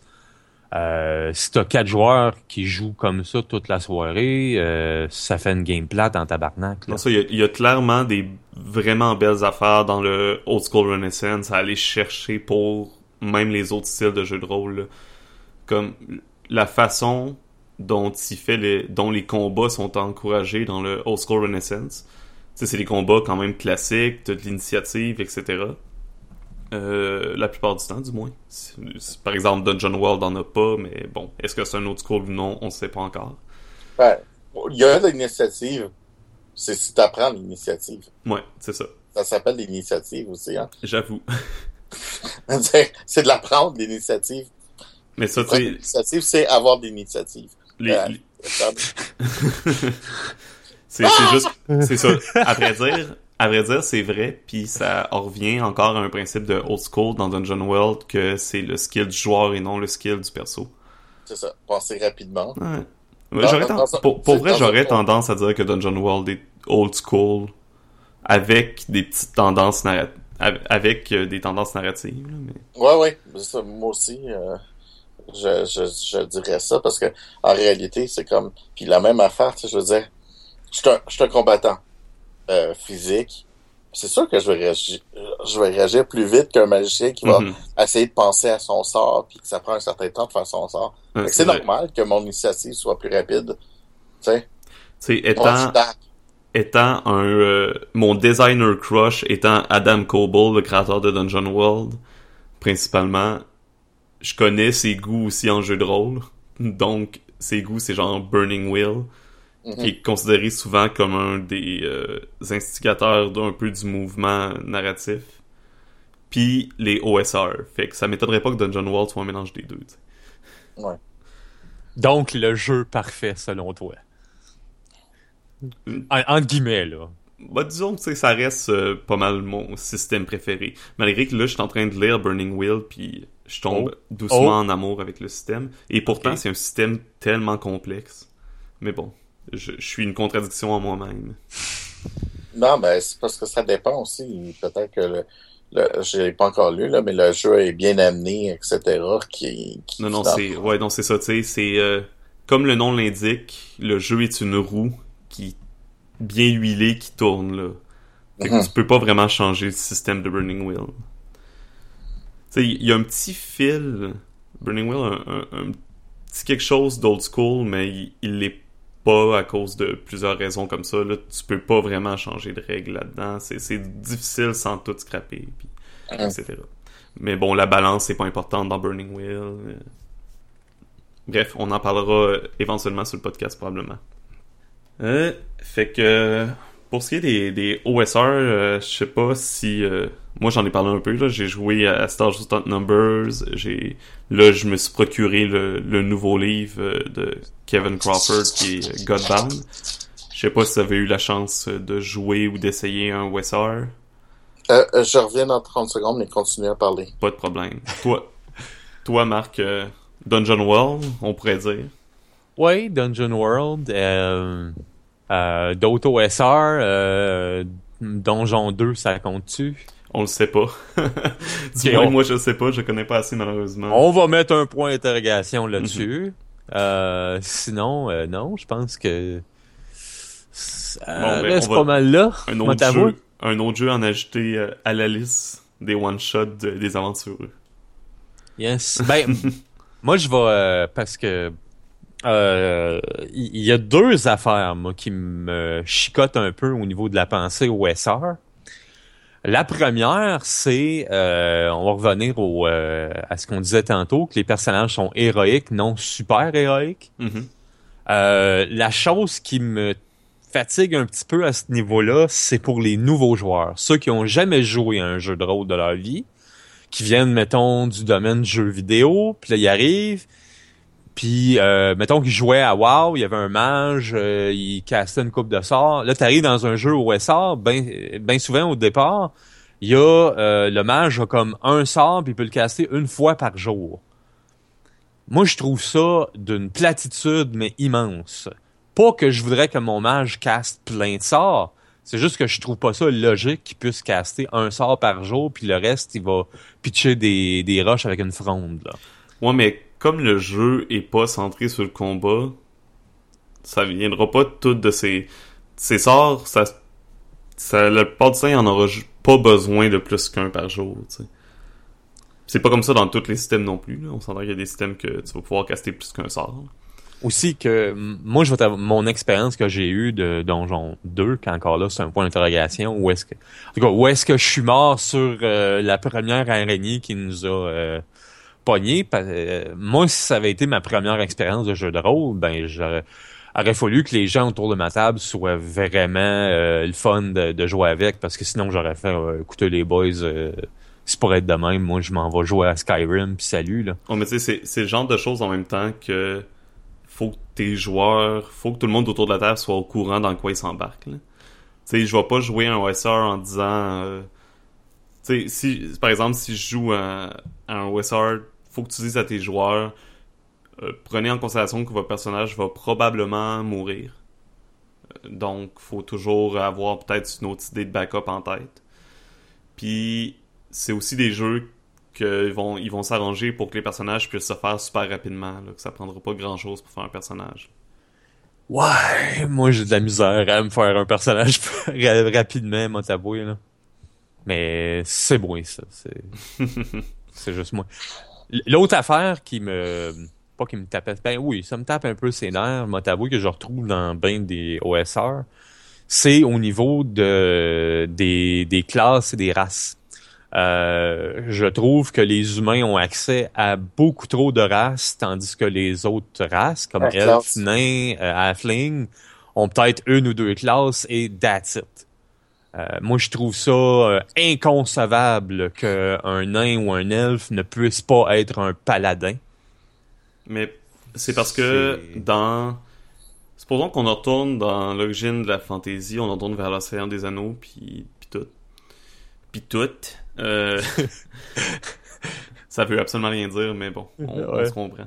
Ouais. Les, les elfes, les nains, c'est vraiment des créatures mythiques avec une mentalité très précise. Euh, souvent, la différence qu'on va faire entre les races fantasy, surtout dans un monde plus euh, tolkienesque, puis la race humaine, c'est que la race humaine, justement, c'est une race imprévisible, très malléable, qui change tout le temps, donc qui peut aller vers tous les chemins possibles, tandis que, supposons qu'on... Les, les elfes auraient presque tous, ou tous, le même alignement. Puis là, on dirait oui, mais tu sais, si je veux faire un, un elfe euh, barbare, c'est comme non, pas dans ce sorte de monde-là, parce que les elfes, justement, ils ont, sont tellement comme c'est des des êtres liés à quelque chose de divin, à à quelque chose de mythique. Fait faut faire attention à ça parce que justement, le monde sont allés vers ça. Mais si tu regardes bien Tolkien, là, il y a plusieurs sortes d'elfes. Puis chaque Mhm. type d'elfe sont très différents. Puis, je veux dire, un, un elfe sylvain pour un, un, un haut elfe, euh, l'autre euh, est un barbare pour lui. non, ça, mais tu sais, je donne, on s'entend que je, donne, je donnais un exemple avec Tolkien, là, mais Non, je sais, mais c'est ça qui arrive, c'est qu'il y a certains jeux qui sont tellement distillés, ils ont distillé juste en, un- en- dans un type d'elfe. Mhm. Mais Puis ils voient les elfes noirs comme une autre race et non pas euh, une un sous-groupe d'elfes ou euh, Non, euh, c'est- whatever. C'est ça, c'est ça, ça va être dans un setting, ça va être normal que les nains peuvent pas être autre chose que par exemple guerrier ou euh, ah, moi je suis pas d'accord avec ça, vraiment pas. Ben, c'est parce que non, mais tu, tu vas venir me dire que c'est impossible d'avoir un, un nain paladin de mais c'est- Moradin. c'est c'est ça Voyons que je donc. te dis parce que les nains ont tellement comme une personnalité c'est pas comme des humains, ils ont tellement une personnalité prédéterminée puis quelque chose d'ancré en eux qui peuvent pas être autre chose. J'aime je dis pas que j'aime ça. Ah, je suis pas d'accord avec non, ça. mais ça, je dis pas que moi j'aime pas ça, ce genre d'univers-là. Mais c- c- c'est le setting, ça marche comme ça. Ou comme me dire que Cleric c'est juste pour les humains. Moi ça aussi, je suis comme ben voyons donc, ben non. ben, non, ça, ouais, T'as- jamais vu un, un elfe cleric de Saloon? Sacrament, t'as joué à combien de jeux, Calis? Non, mais c'est ça que je Voyons te dis. donc, T'as- l'état d'esprit de, un setting, t'as l'état d'esprit de un jeu, un setting précis. Si dans un setting, les elfes, c'est c'est vraiment comme un type de créature qui qui se comporte pas mal toujours de la même façon, etc. C'est ils vont être à peu près toutes la même chose. Ouais, c'est mais ça, mais c'est c'est un setting que t'aimes pas, c'est un univers que t'aimes pas. Ça, tu peux. C'est c'est comme on disait tantôt avec les narrativistes contre OSR, tu peux. Tu peux dire que t'aimes pas ça, mais tu peux pas dire que c'est pas correct. Mais c'est c'est juste cette petite affaire-là, comme moi, d'un, d'un, d'après ce que je peux jouer, je peux voir au niveau du OSR, c'est une manière de penser qui me plaît beaucoup, sauf ça. Ouais, Euh, moi, quand, Pas mais- mal sûr que c'est pas dans tous les jeux OSR que c'est Mais la- euh, on va reprendre Dungeon World. La première fois, je suis arrivé pour me créer un personnage à Dungeon World. Euh, encore là, le paladin, c'est juste des humains.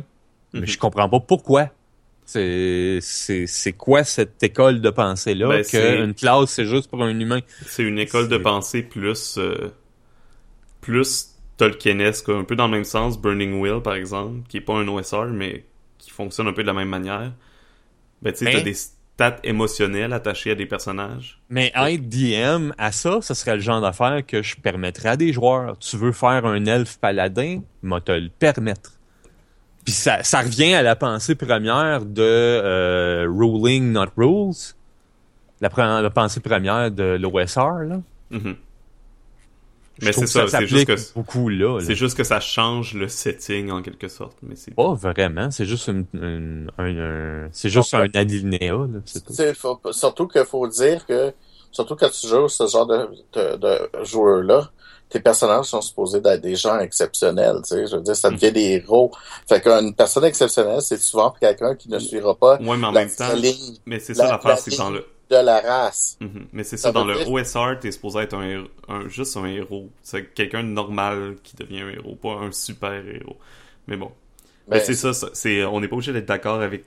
Est-ce que tu considères qu'un héros. paladin niveau 1, c'est un super-héros? Mais je considère qu'on n'est pas obligé d'être tout le temps des flocons de neige. Un paladin, c'est un flocon de neige? Ben, si c'est un elfe, oui.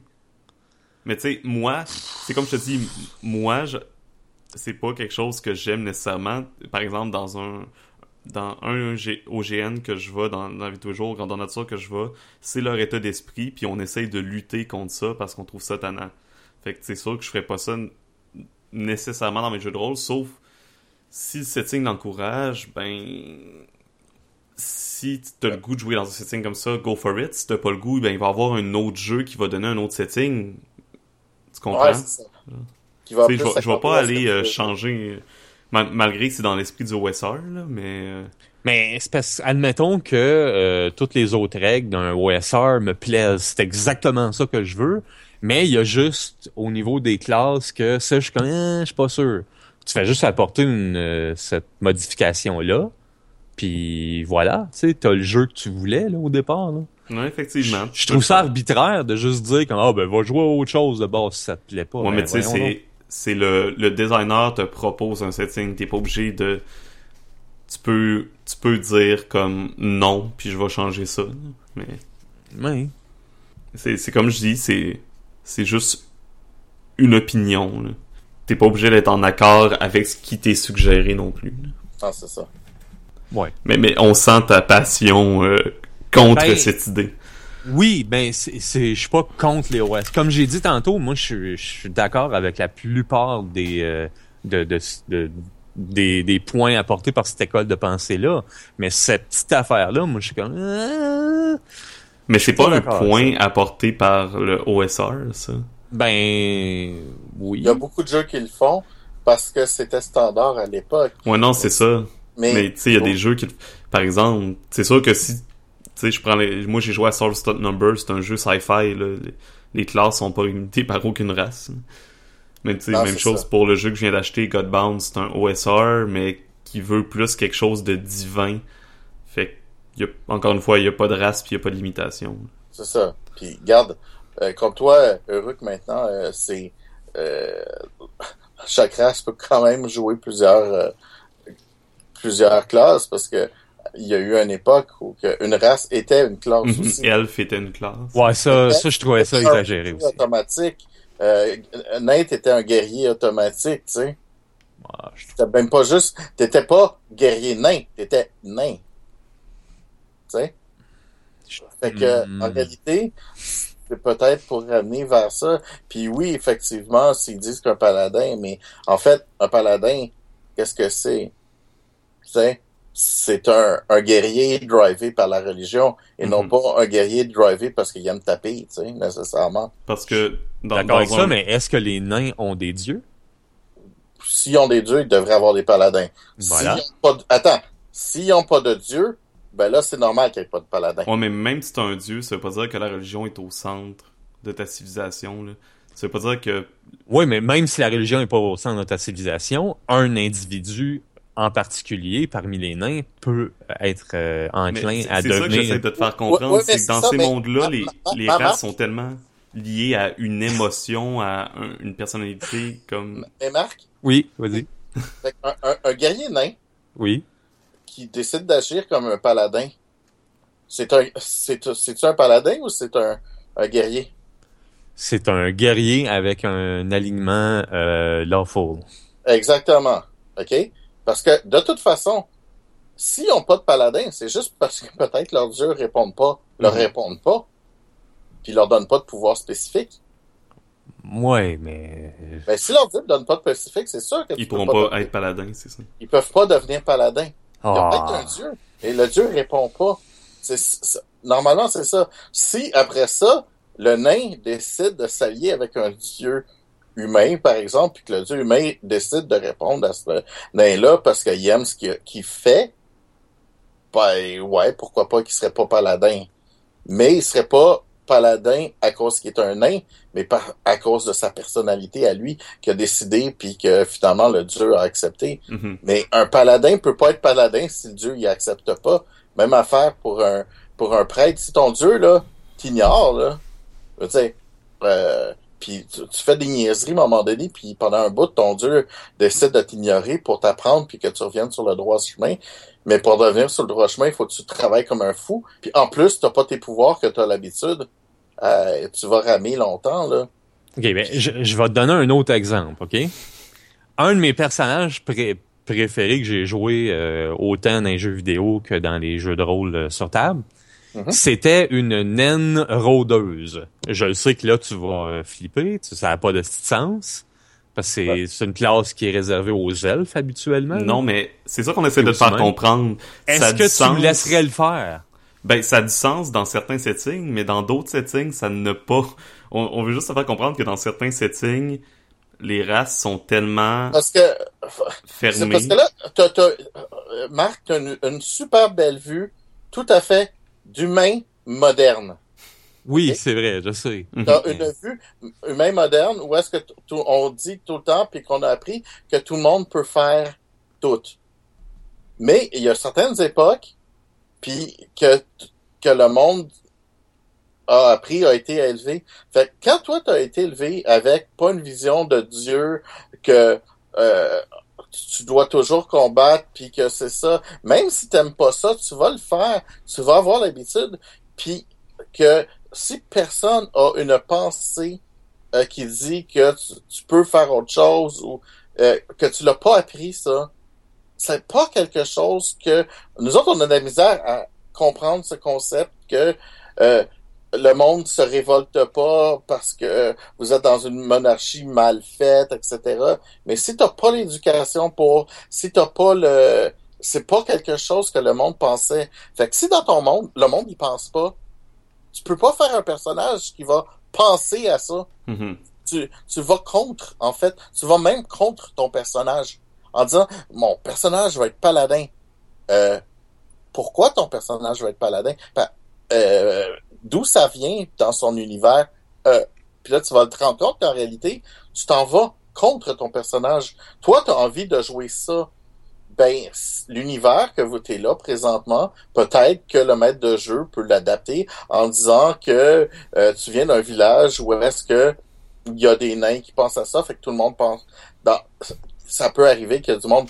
Sauf que il va falloir que tu y vives avec. Puis Mhm. moi, je vais dire, tu t'en vas dans une autre communauté de nains, puis ils vont, ils vont, ils vont t'envoyer promener, ils vont, ils vont, euh, ils vont pas te laisser rentrer, ils vont peut-être laisser rentrer les humains, mais ils te laisseront pas rentrer parce que c'est une aberration. Ça, il y a des personnages qui vont devenir injouables dans certaines circonstances. C'est exactement. Parce que, parce que faudrait que le maître de jeu, il dit, ben, tu veux l'être, ok, mais tu vas vivre aussi les conséquences. C'est- On te demande pas d'aimer ces settings-là, on te demande juste de reconnaître leur existence. Non, je, ben oui, écoute, Puis, puis, je, je veux je dire, les reconnais. pas. si, si, si t'aimes pas ça, t'aimes le, le système. Soit que tu prends un, euh, regarde, tu peux toujours trouver un système a- assez proche ou de dire, on va jouer à notre, à notre jeu, dans notre monde, dans notre setting, Mhm. puis c'est tout. Mais tu Mais- vas dire, on joue ça, mais dans notre setting, c'est Mais tout. ce que j'aime dans ce que tu as dit, c'est que tu m'as dit, OK, je vais te laisser faire, mais tu vas avoir certaines restrictions. Ça, j'aime ça. Ça, je Oui. dirais comme, OK, parfait. Oui, mais la plupart pareil. du temps, le maître de jeu va, va, à cause des restrictions, va te dire, tu peux le faire, mais ça fait que ça va être de la merde pour tout le groupe, tu sais. Il y a ça aussi. Tu comprends? Fait que des fois, justement, il peut pas te le laisser faire à cause que ça devient un personnage injouable. Dans certains settings. Même si j'ai un background acceptable qui explique mon parcours. Oui, mais même si tu l'expliques, ça rendra pas le personnage jouable à cause que le groupe pourra pas aller nulle part, par exemple, ou des choses comme ça, tu sais. C'est ça. C'est-. Je suis désolé, je sais que je m'ostine là, mais j'ai j'ai une tendance à faire des, des, des special snowflakes comme personnage. Je le sais, je l'assume à Mais- 100%, mais, Mais, c'est ça, on dit juste que Mais c'est correct dans des- certaines des situations, mais tandis qu'il y a des settings, il y a des jeux que le but, c'est justement que le groupe soit pas des special snowflakes. que Exact. le groupe soit plus des... Mais quand, quand je dis Special Snowflake, c'est pas partir comme super-héros, c'est juste partir un personnage Non, non, qui est C'est genre Dritz. euh, un ben pas vraiment Dritz. non, mais dans le sens que c'est puissant, c'est- là, mais- c'est le running gag que tout le monde veut faire des Dritz.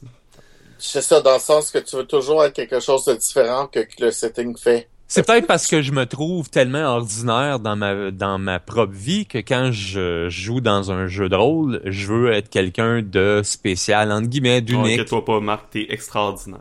Non, non, mais, mais Marc, mais Marc, de toute façon, même si tu joues, euh, je sais pas, moi, tu joues euh, un journalier dans un monde X, tu sais, là, le gars qui va de job en job puis qui a pas vraiment de travail, euh, t'as besoin de main-d'œuvre aujourd'hui, ok, ben, je vais t'aider puis je vais être la main-d'œuvre, tu sais, genre de, de job que tout le monde lève le nez dessus, là, ben, c'est pas ta vraie vie.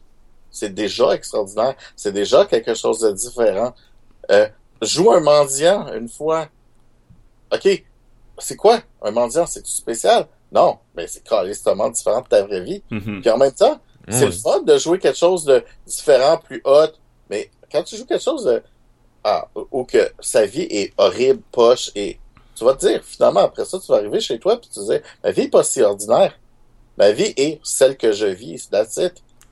Non, ça, il y, a des jeux qui sont faits pour justement pas de te faire partir de héros, de un special snowflake, quelqu'un qui ressort à vraiment une légende, un, un super héros comme ils disent dans le pamphlet, Euh, mais plus de te faire partir justement d'un zéro, de quelqu'un de très normal jusqu'à un héros. Ou même il y a des jeux que au contraire c'est tout le long du jeu tu vas jouer quelqu'un de très normal. tu sais. C'est ça. Ça, ça, C'est ça comme- dépend vraiment du jeu, du setting. Mais oui, les OSR, tu peux les modifier. Donc, tu pourrais prendre un, un OSR que t'aimes, que t'aimes les règles et changer le setting. Surtout que le setting, souvent, c'est probablement l'affaire la plus facile à changer. C'est Mais ma, ma naine rôdeuse, euh, elle serait pas euh, meilleure que les autres. Elle serait juste comme unique en son genre. Elle est pas Mais- super-héros, là. Elle peut se faire tuer et tout, là, au niveau. Non, mais c'est pas dans ce sens-là. C'est oui, c'est dans ce sens-là, mais c'est aussi dans le sens que euh, si tout le monde se fait des, des, des villageois humains ou un elfe très classique, puis toi tu fais ta naine rôdeuse c'est qui ressort du lot, ça va être dur, ça va être plus difficile de donner le spot le spotlight aux joueurs. Si euh, si Ah, tout le monde fait pas, des moi. persos un peu plus différents, c'est déjà moins pire. Hmm. C'est pas fait pour tous les settings, c'est ça qu'on veut te faire comprendre. Oh. Ouais. C'est pas fait pour. Si tu veux faire justement un setting beaucoup plus Tolkienesque, euh, je pense à encore une fois à Burning Wheel, euh, ben par exemple, il y a juste les elfes qui peuvent faire de la, magie. Les humains peuvent, mais c'est vraiment juste de la magie divine par rapport à leur foi. Parce que la magie, c'est le domaine des elfes, c'est pas le domaine de personne d'autre. Ils ont pas la capacité, les humains ou les nains, de faire de la magie. Tu pourras pas décider de te faire un nain magicien, ils ont pas la capacité de faire de la magie. Mais eux, ils ont d'autres choses. Et les nains ont la capacité de faire de, du crafting puis de l'art que aucune autre race peut le faire parce que c'est ça leur spécialité. Ils ont été créés pour ça. Tu comprends? Fait que c'est vraiment quelque chose de lié à la race. Fait que non, tu pourras pas faire un humain qui sait crafter comme un nain parce que l'humain n'a pas été créé pour faire ça. Oh, mais d'un coup que l'humain a été élevé par Ça des change nains. rien. C'est les-. Il a pas été créé par un dieu pour faire ça. Les dieux ont créé les nains pour faire ça. Ils ont ça dans plus que dans leur corps. Ils ont ça dans... Ils ont C'est ça, ça, dans leur temps. Oui, tu peux être correct, mais tu seras jamais un super crafter. Parce que un- tu vois, tu vois tous les mondes, j'ai l'impression comme des mondes fantastiques à la Donjon Dragon, mais il y a des mondes justement à la Tolkien, il y a des mondes beaucoup plus rigides un peu dans leur structure. Puis si t'aimes pas ça, c'est correct, mais ça existe. tu sais. Oh, j'ai jamais dit que ça existait pas. Puis Non, mais c'est ça, mais euh, tu peux pas aller te faire un nain rôdeur ou un, un humain forgeron nain dans, euh, dans ce genre de monde-là parce que ça vient détruire la cohérence du monde. Ok, je, je vais prendre un autre exemple, à moins que Philippe, tu voulais rajouter. Non, non, vas-y, vas-y. Ok. Euh, dans le pamphlet que tu m'avais montré, le Quick Primer for Old School Gaming, Mhm. il mentionnait à plusieurs reprises le, le jeu euh, Swords and Wizardry. Euh, J'ai été voir la- euh, le, le jeu. Euh, et euh, j'ai vu que euh, la classe de rôdeur n'était jouable seulement que par des humains. Dans ce cas-là, est-ce que tu laisserais un elfe être un rôdeur? Ben peut-être que les elfes ont quelque chose de plus proche. Ou peut-être que les. j'ai- Je connais pas le jeu, mais ou peut-être que dans les règles, les elfes ont déjà toutes les skills Ben, ils que disent la dans classe les règles, rôdeur leur donnerait, tu comprends? ils, ils disent dans les règles que c'est seulement les humains qui peuvent être des rôdeurs. Mais- ça, je trouve ça inconcevable là aussi. Non, mais c'est ça que je te dis. Peut-être que dans les elfes, quand tu te crées un elfe dans ce jeu-là, peut-être que tu as déjà toutes les skills qui- que, que prendre la classe rôdeur te donne. Parce que, sais, t'as pas des dons, t'as pas des pouvoirs nécessairement comme dans Donjon 3.5 quand tu prends une classe. Souvent, dans les OSR, prendre une classe, ça veut juste dire recevoir comme 4 skills, supposons. Ça, genre, puis euh, avoir un- une méthode de montée de niveau différente ou des choses comme ça. Euh, ça voudra. Ça n'a pas autant d'implications des fois prendre une classe que ça pourrait l'avoir dans d'autres systèmes, tu comprends? Exact, c'est ça. C'est comme par exemple, euh, il y a dans certains systèmes, ben, tu sais, genre, euh, automatiquement, si t'es un, un hobbit ou un elfe, t'as marché silencieusement, t'as telle affaire, t'as la telle affaire qui va faire que, à être rôdeur, ben, tu vas avoir exactement les mêmes skills que ta race. Ça sert à rien d'avoir absolument des rien, skills qui viennent dans ta race, t'as pas besoin d'un entraînement spécial. Tu sais, une- une classe, là, c'est un entraînement spécial. OK? Mais si t'as déjà le skill venu de ta race, parce que tu l'as naturellement, t'as pas besoin de ton entraînement spécial. Faut, faut voir euh, dans beaucoup de ces jeux-là euh, les skills comme étant un entraînement. Là, tu. Euh, oui, en faisant des classes, souvent tu limites ce que tu peux faire parce que tu peux pas dire OK, ben mon personnage, vais décider que euh, je vais être super bon au combat, mais juste à l'épée, puis euh, mais que je vais marcher silencieusement et que euh, tu sais comme dans certains jeux où tu fais juste augmenter tes skills et non pas par classe. Mais une classe, c'est c'est vraiment une spécialisation de ce que tu as techniquement appris, puis que quand, quand tu es spécialisé, je veux dire, oui, tu peux essayer de faire autre chose, mais tu es beaucoup moins bon, tu sais. C'est, c'est normal, puis c'est puis puis ton, ton corps physique là, je veux dire, tu peux pas tout faire là. Moi, je sais qu'avec le, le, le shape que j'ai, quand je faisais des, des je fais des arts martiaux, euh, je fais du kung fu, mais je vais aller plus vers un combat genre bear, des choses comme ça. J'irai pas faire euh, du mantis ou du serpent parce que j'ai pas la shape, j'ai pas la, je suis pas aussi, euh, euh, je suis Agile. pas aussi agile que j'aurais besoin pour faire du shake. Mais en faisant du bear, je vais avoir mes techniques de combat qui vont s'adapter à mon corps. Puis oui, on, on est des êtres humains, fait qu'on a des façons de bouger. Puis tu regardes les, êtres- les, les arts martiaux de différents pays qui ont été développés même séparément, là. pas ceux que qui ont été pris avec le temps, mais si tu prends vraiment très, ceux des ancestraux, il y a tellement de choses qui sont exactement pareilles parce que un corps humain bouge comme un Mhm. corps humain.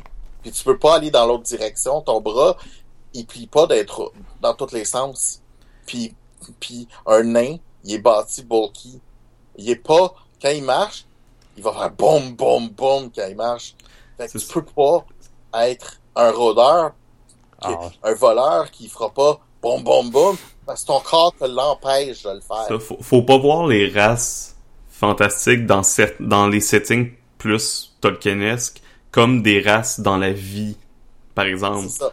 Tu sais, c'est pas, c'est pas un principe de couleur de peau, là. C'est vraiment un principe de l'être est complètement différent autant dans sa construction de corps que dans son âme, que dans ses, les pouvoirs qui lui sont donnés, que, Façon de passer, façon de, c'est ça. c'est ça, tu sais. Parce que ça, c'est, c'est vraiment des races. Quand on dit des races en tant qu'humain, là, non, c'est, désolé, c'est pas des races. Une race, c'est un chien, un chat, un humain. Ça, c'est trois races. C'est Tu trois. verras jamais c'est- un chien travailleur de la construction. à part dans les films de Toby. Mais ça, c'est différent. Parce que, ben, ils ont pas le corps pour. C'est normal. Puis, je veux dire, un elfe qui est, qui est, qui est mince, habituellement, long, ben, long effilé, des fois, ils sont effilés pas, pas haut selon le, le setting, selon les légendes que tu prends, selon whatever. Mais tu, tu regardes ça, puis tu vas dire, ouais, ben, ok, ça peut pas faire un tank. C'est ça, dans, dans leur constitution des elfes, tu pourras jamais voir un elfe dans un monde plus tolkienesque avec un surplus de poids. C'est juste vrai. impossible. C'est ça, c'est impossible. Ils ont pas le métabolisme pour l'humain et cette créature qui s'adapte à trop d'affaires pour X raisons, qui fait que sont sous-spécialisés. Mhm. Ils peuvent tout faire, mais quand tu fais une chose, tu peux pas faire l'autre affaire. C'est pas, c'est pas pour rien que dans la plupart de ces settings-là, l'humain est considéré comme une créature du chaos, tu sais. C'est ça. Moi, je suis capable de traverser un mur parce que je suis, je suis gros fort, puis euh, je parle un mur en gyproc, là, pas en brique, là. mais, Ah, il y a certains nains que, euh, attention. non, non, mais c'est ça. Mais un nain, il va être encore plus bulky que moi, il va être plus fort, ses os vont être peut-être aussi plus solides. Il va être capable de passer à travers le mur de briques. Mais en même temps, si j'essaie de marcher sur la neige, ben, je vais faire des trous. Si je suis un elfe, avec les, euh, que je suis effilé, que je pèse euh, 43 livres, Il puis va que avoir, je suis au vide, il va avoir à peine une trace euh, sur la neige. c'est ça. Ben, il risque d'avoir une trace de sang. Puis, il y a ça. Non, non, mais, tu sais, un, un- un- un- puis un, un elfe, il est naturellement stealthy. Je, je deviendrai pas un voleur parce que je suis stealthy. Pourquoi pas? J'essaierai pas de le faire. Moi, je suis capable, je veux essayer de le faire parce que c'est un défi. Parce que j'ai vécu dans ma vie. Mais les elfes, habituellement, vivent dans des endroits d'abondance, ouais, avec un certain niveau d'égalité, qui fait que t'as pas de classe qui va, qui va créer un voleur, qui, qui, va créer un rogue, qui va créer, parce qu'ils vivent dans une place où, Puis ils ont été construits de façon à qu'ils puissent pas être dél- déloyaux jamais. C'est des puis c'est des c'est des c'est des gens qui sont euh, comment dire sais c'est c'est c'est c'est du socialisme mais réussi là. Je veux dire tout le monde reçoit leur share part leur leur leur, part des choses euh, puis des choses comme ça. Fait quand quand t'as pas besoin d'avoir de tu sais t'es pas dans la pauvreté t'es pas dans le tu deviens pas tu deviens pas un rogue tu deviens pas un voleur. Puis, puis là, le monde disait, oui, mais il y a des gens qui sont riches qui deviennent des voleurs. Ouais, parce que pour eux, c'est un défi. Pour eux, c'est... Mais si Pour, pour pas le thrill de voler, ouais. Hein? Pour le thrill de voler. Exactement. Mais quand c'est pas dans ta façon de penser, puis que ta vie, puis que le thrill, c'est pas quelque chose qui est dans ton dans ton sens, pourquoi pourquoi l'humain a besoin de ce thrill-là? On vit Mhm. pas longtemps. Un ça. depuis longtemps euh, va, a pas besoin de autant ces thrills-là parce qu'il va avoir plus de souvenirs. Puis c'est comme la même affaire. Plus qu'on vieillit, plus qu'on a l'impression que nos journées sont courtes, les années sont courtes. Pourtant, elles sont toujours la même longueur. Tu sais? Parce Quand- que parce qu'on a on a on, on est en train de vivre tu sais genre, euh, quand j'ai un an, ben j'ai 100% de ma vie, c'est un an. Mhm. Quand j'ai 40 ans, ben un an, c'est un quarantième. Fait que c'est sûr que tu vois plus le temps de la même chose. Oui, mais... Quand- euh, Je lis le Seigneur des Anneaux, réécoute-le, tu vas voir que Ah, tous les hobbits je- sont des hobbits, tous les nains sont des nains. Ah, je sais. que- Je suis d'accord mais- avec ça, mais je vais, je vais revenir, je m'en, m'en, m'en venir avec le principe de Django Unchained, ok? Le 1 en 10 000. Admettons que tu as une, une communauté de 100 000 elfes.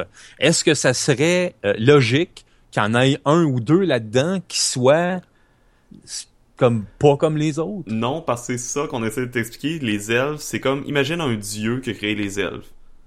Il les a créés d'une façon tellement précise qu'ils peuvent pas déroger de ce qu'ils sont à la base. Même chose pour les nains, tandis que les humains, eux, ont été créés de façon à être chaotiques, puis à puissent, eux, ils peuvent être ce qu'ils veulent, c'est comme ça qu'ils ont été créés. Les autres ont été créés de façon à qu'ils puissent juste être une chose, par exemple. Sont d'une manière, puis ils peuvent pas déroger de cette manière-là parce qu'ils ont été créés comme ça. Ah. C'est juste, c'est, ça a vraiment juste rapport au setting. là. Ah. Bref, ça a Ben- été un podcast moitié Western, moitié essayer d'expliquer les settings tol Tolkienesques. Non, mais c'est, ben c'est pas une explication. Je, Ben, je connais les settings, c'est juste ça, ça, ça avait tel- ça avait beaucoup rapport au SR en passant, je trouve là. Oh oui, ça, ça a rapport. C'est quelque chose que je pense que on sera jamais d'accord ensemble, mais euh, je je suis d'accord que si les gens veulent jouer comme ça à leur jeu de rôle, je, je les empêcherai pas de jouer comme ça. Ça, c'est sûr. Mais je dis pas que je suis d'accord avec ça. Je dis juste que ça existe. Mais pour moi, me- au niveau simulation, ça fait du sens que y ait euh, parmi euh, une communauté de nains qu'il y en ait un qui soit pas comme les autres. Mais c'est là qu'on déroge parce que moi, au niveau simulationniste, dans ce genre de setting-là, c'est ta façon de jouer qui brise mon simulationnisme. Parce que si tu veux simulationner un monde, si le monde, les, les gens ne, ne dérogent pas de ça, euh, ben, euh, C'est ça, de si pas les elfes ont été créés d'une manière, puis il y a un elfe qui est différent, ben ça brise la cohérence de ce monde-là. Tu comprends-tu? C'est c'est peut-être ma, ma vision d'humain moderne, mais pour moi, me, me dire comme par exemple que euh, euh, une, une certaine race est bonne pour faire rien que ça, euh, moi je trouve que c'est c'est c'est du racisme. ouais ouais, ouais. Ouais, mais C'est comme ça que ça marche dans ce monde-là. Là. Mais c'est pas du racisme parce que c'est quelque chose qui est imposé. Mhm. Du racisme, c'est quand c'est imposé. Quand on dit que telle personne est à cause de telle affaire ou telle affaire. Mais dans ce cas-là, c'est, mais non. Je veux dire, je veux dire, Euh, là, je sais pas, vous imposez pas mal euh, une ligne de pensée, une ligne de pensée pour les elfes et les nains. là. Excuse-moi, oui, parce que c'est fait comme ça dans ce monde-là. parce que là, tu viens de me dire, à, à cause de ce que tu viens de dire là, là, que, ben, il devrait avoir quelque part quelqu'un capable de voler. Je parle voler dans les airs. Parce que, à- au nombre qu'on est, aux choses différentes qu'on peut faire, il y a quelqu'un qui est capable de voler. Excuse-moi, on n'a pas le corps pour ça. Ah, a ça, je suis d'accord. Mais c'est le même principe pour les nains. Ils ont été créés d'une façon. C'est comme si c'était de la création en chaîne. Puis la machine crée tout de la même façon. Fait qu'ils pourront jamais déroger. Tandis que les humains, ben chaque création est faite différente. C'est ça. C'est c'est vraiment juste dans le lore, dans le setting, dans la, la- les divinités, comment ça fonctionne, etc. de ces mondes-là qui sont inspirés justement par Tolkien. Il y a des mondes qui, après, ont plus dérogé, sont allés un peu... Pourquoi? Bon, ben, on, va rendre les autres races un petit peu plus comme les humains. Euh, ils peuvent être... Ils ont une méthode principale de pensée, mais il y en a qui peuvent déroger. C'est aussi valable, c'est juste que ça change le lore, ça change l'histoire, ça change le- monde, mais c'est tout. C'est vraiment juste au niveau du, du setting. C'est ça, tu, tu tu arranges ton setting pour ça. Peut-être c'est parce que c'est c'est les règlements que la personne voulait, ils ont créé leur setting pour ça. Non, c'est ça, c'est parce ça. que eux voulaient, voulaient justement transmettre un peu une ambiance plus Seigneur des Anneaux, où ce que justement les... C'est c'est comme, par exemple, dans certains euh, jeux de rôle, les gobelins ils vont toujours être des gobelins. Ils vont toujours être evil, ils vont toujours vouloir, euh, je sais pas, tuer des gens, kidnapper des... Bref. Ah, ça me chicote, ça. Puis, tu sais, tu sais, tu sais, Marc, Oui. euh, nous autres, on s'en- est rendu compte. C'est pour ça que quand, quand, quand, quand on a fait la vs 0 on, on voulait pas que ça soit trop compliqué. Fait Mhm. toutes les races peuvent jouer toutes les classes. Puis tellement que ma- même il y a les monstres qui peuvent jouer aussi des classes, tu sais. Mais, Parce qu'on voulait rendre ça simple. mhm, mais Mais- au final, Mais on s'est rendu compte qu'en faisant ça, ça ouvrait la façon que maintenant, les gobelins sont pas evil. Ils sont evil si t'es un humain puis qu'ils regardent comment il y a- les, les, les humains vont les regarder. Mais pour un gobelin, qui qui est evil? C'est l'humain qui vient de le tuer parce que t'es un gobelin. Oui. Pour un gobelin, t'es bon, puis l'humain est mauvais. Mais quand on, fait- on joue nos monstres, on est moins monstrueux que, nos, nos- que, que notre gang de good. mhm. Parce qu'on on voit des gobelins, on les tue. Les gobelins font ouais, est-ce qu'on va les tuer? Euh, on n'est pas assez, whatever. Euh, fait qu'au lieu de foncer dans le tas, on, on va jouer intelligemment. Mais c'est justement, tu sais, c'est comme on dit, ça dépend vraiment du setting puis du mode de pensée. Mais moi, je pense au final, Marc, t'aimes pas ça parce que justement, c'est un genre de setting qui heurte tes valeurs principales en tant qu'humain, en tant que toi, Marc. Oui. C'est juste pour ça, puis c'est correct. C'est comme on dit, c'est t'es pas obligé de jouer dans ces mondes-là. C'est juste que dans ces mondes-là, c'est comme ça que ça fonctionne. Mais je je serais d'accord, comme par exemple pour ma, ma naine rôdeuse, que quelqu'un me dise que, garde, tu vas être, euh, tu vas être euh, pas une paria, mais comme tu, tu vas être, euh, t'auras quasiment aucun lien Non, avec mais- aucun aucun nain puis tout le monde vont te rejeter et je suis d'accord avec ça Non, mais complètement ces mais me faire comme dire ça. que Oui. non tu peux pas Non, mais c'est Ah, ça, man, c'est juste que ça heurte tes valeurs. Mais dans ces mondes-là, c'est comme ça que ça fonctionne. C'est comme si quelqu'un me dirait dans un monde où les dragons n'existent pas, je vais être un dragon. Je dirais, tu peux pas, ça existe pas dans ce monde-là. C'est, c'est tout. C'est- pas plus compliqué que ça. ça c'est Ouais. juste que tu demandes quelque chose d'impossible. Ça. C'est comme si tu demandais de jouer un gobelin dans un monde de science-fiction. Un gobelin barbare avec une épée à deux mains. C'est comme non, il y a pas de gobelin dans ce monde-là. C'est tout. C'est pas plus compliqué que ça. Mais, mais c'est correct, t'es pas obligé d'aimer ça, t'es pas obligé de jouer dans ces mondes-là. ok ben c'est bon de voir Euh, C'était quand même super intéressant comme conversation, on s'entend. ouais. Sais- y, a- y avait autre chose qu'on avait oublié dans euh, euh, le parce que là on peut parler juste des, des, des races spéciales là mais euh, y a-t-il autre chose au niveau du OSR qu'on n'a pas abordé?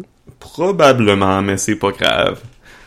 On, on en reviendra un jour là-dessus. Ben, Mais moi, il y non, a mais je pense une chose a- que je vais apporter, c'est le, le The Way of the Ming Vase. Moi, je trouve que c'est un paragraphe très important pour les GM. Euh, les GN, Les GM, les. GM, les DM, les, je euh, comprenais les... les maîtres de jeu, les referees, les arbitres. Ouais, ouais, c'est ce que je parlais comment plus tu les tôt sur euh, justement comment les OSR euh, participent à encouragent à rendre le combat super dynamique. Mais pas, pas seulement pour les, euh, les OSR, mais même pour les jeux nouveaux. Moi, je non, trouve ça, que... ça se transpose bien. En, en fait, je trouve que c'est un pamphlet qui devrait être lu par n'importe qui qui compte devenir GM. Je suis d'accord. parce que il, il y a tellement de bons conseils là-dedans que, que tu peux appliquer. ben, Même si tu joues à Donjon 4 ou 5 ou à Mhm. un autre jeu, euh, Numenera, mettons, il il y a des choses là-dedans, des façons de faire, des façons de penser qui sont qui sont vraiment euh, intéressantes, utiles et excellentes. On va en parler très rapidement parce que on commence à, à pas mal dépasser notre temps habituel. Oui. Euh, mais rapidement, le, le Way of the Ming Vase, c'est l'exemple, c'est qu'il y a un vase Ming qui vaut très cher dans le milieu de la pièce. Ben, s'il y a un combat, profitez des jets ratés pour rajouter de l'action quand même.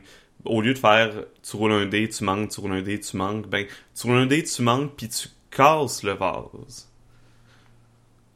Puis Mm. utiliser l'environnement des combats pour les rendre plus dynamiques, utiliser les échecs pour qu'il se passe quelque chose d'intéressant. Puis pour vrai, euh, j'ai euh, instinctivement je faisais pas ça, mais après l'avoir lu euh, ce petit pamphlet là, c'est vraiment une bonne idée de transposer ça dans n'importe quel jeu, que rendre les combats beaucoup plus intéressants. C'est pas obligé d'être des grosses affaires, les... à part si c'est des 1 ou vraiment des, des jets plus bas, ben là tu donnes des plus grosses conséquences. C'est ça, c'est- la grosseur des conséquences qui peuvent être intéressantes. Mhm. Puis en fait, une conséquence peut être très intéressant pour le suivi du combat. Tu sais, dans, moi, dans mon secrétaire de langue, j'aime bien faire ça. Si le gars, il, il saute sur une table, puis il réussit pas son jet, soit qu'il, selon comment il l'a pas réussi, il accroche la table, puis il glisse dessus, puis il, il est rendu quand même à l'autre bout. C'est juste pas, il, a- il peut pas taper, puis il s'est peut-être fait mal, puis euh, il est mal placé pour continuer son combat. Aussi, il rate comme du monde. Ben, il a, il a sauté sa table. La table a cassé. Mhm. Tu sais, c'est cool, là. Parce que Mm. là, la table vient de casser. Qu'est-ce que tu peux faire après? Ben, tu peux l'utiliser. Comme Tu arme, peux la etc. pitcher, tu Mhm. peux... Il y a plein d'affaires que tu peux faire qui fait que ça change aussi ton terrain de combat. Qui, qui, qui est excellent. Ce qui fait aussi que tu rates ton coup, pas, tu peux, tu, tu, tu vas être obligé aussi de, de pas juste penser à tous tes, tes prochains coups. Je, tu dis, je tape, je tape, je tape. Mon, mon terrain vient de changer. Je viens de, d'être déplacé. Euh, j'ai donné mon coup, j'ai raté mon coup. Le gars a fait une super belle défense. Ben, t'es rendu dans son, t'es rendu dans son dos, mais toi aussi, t'es dans son dos. Fait que après ça, lui, il se retourne puis il te tape dans le dos. Il te, tu sais. Mhm. Fait que faut que tu y penses aussi comment tu, tu places tes coups, comment tu. Fait que ça fait aussi des plus beaux combats. Ça fait, ça fait pas juste je tape. Je tape en passant sa droite. C'est pas la même affaire comme je tape en passant sa gauche. Non, ça, faut vraiment l'écrire. Puis c'est comme ils disent aussi, donner des jouets à vos joueurs, décrivez l'environnement, puis donnez-leur des objets à utiliser ou euh, Tu donnes Des- des, objets, puis des tu choses intéressantes. Permet, permet de dire, tu sais, comme je, je faisais. Je décrirais pas que 12, 12 tables dans une auberge nécessairement. je vais décrire Mhm. qu'il y a des tables, il y a plusieurs tables vides ou euh, des ça. choses comme ça. Puis après ça, les joueurs vont dire, OK, euh, à ma droite, y a une table vide? Oui, OK, bon, ben, Ouais, je... ça, si un joueur, je- si un joueur, la part du temps, me demande est-ce qu'il y a X choses, la part du temps, je dis oui parce que je veux voir ce qu'il va faire avec. Exact. Puis, si ça, si ça a le rapport. Ouais, si ça- ça fait du sens. J'ai toujours été un gros partisan des, des degrés de succès aussi. Là. Ça fait que même dans un jeu où ce que ça existe pas en tant que tel, des degrés de succès puis de d'échec, c'est facile à, à imaginer quand même. Là. Tu sais, Ouais, il pas obligé d'avoir juste échec, échec critique, succès, succès critique. Là. Tu peux rajouter quelque chose entre ça aussi. Non, c'est ça. Moi, quand c'est un succès super simple qui peut réussir, puis qu'il fait quelque chose, tu sais, il fait son tir extraordinaire, qui a pas nécessairement genre un, vin naturel, mais tu sais, je veux dire, ok, oui, t'as t'as t'as réussi, puis en plus, ben le gars il a reculé de deux pieds pendant que tu l'as frappé, puis euh, tu sais, tu l'as frappé plus fort. Il va avoir une, une contre-réaction à ce que t'as fait là, tu sais. Tu Mhm. viens lui faire vraiment du dommage. Je t'avoue, je suis d'accord avec ce que vous venez de dire là, parce que moi, bien souvent, quand, mettons, il y a un... On va prendre l'exemple du dé de 20, là, parce que c'est le plus courant. là. Euh, si la personne roule de 1 à 5, je vais euh, m'apporter quelque chose de différent que s'il roule de 6 à 15, mettons. Mhm. Exemple, ben ouais, c'est ça. Euh, C'est pour ça que j'adore. C'est pour ça où j'en reviens encore à Dungeon World parce que je reviens toujours à Dungeon World. Mais c'est pour ça que j'aimais beaucoup quand j'ai la première fois que j'ai joué à Dungeon World justement le principe de succès partiel, euh, échec et succès normal. Ou quand j'ai joué à Mutant and Mastermind, Mutant and Mastermind, t'as différents euh, ou euh, aussi euh, euh, A Song of Ice and Fire role playing game, le jeu de rôle de Game of Thrones, t'as différents degrés de succès. Donc, je trouvais ça super intéressant. Mhm. Bon, on va couper court avant de, De refaire un autre heure. de, de Ouais, faire puis- euh, deux heures et demie. Puis si euh, le sujet vous intéresse euh, vraiment, vous voulez en savoir plus, euh, je pense qu'Étienne va mettre le lien vers Oui, je vais mettre le Quick lien Primer vers, for Old. Le, le pamphlet qu'on a parlé, le, le petit document qui est super court, mais super, super intéressant. Pour vrai, j'en ai appris pas mal plus que je pensais en le lisant. Puis ça m'a donné des trucs, pas juste pour les, les OSR, mais comme Marc disait, pour les jeux de rôle en général, là, le principe du Vasming. Super intéressant à lire. Oui, et c'est euh, très gratuit aussi. Donc, Oui, euh, très gratuit. Donc, euh, pour, pour les, euh, les gens euh, avec peu de moyens comme moi, euh, c'est parfait. seule chose que vous avez besoin, c'est un compte sur loulou.com. Mhm.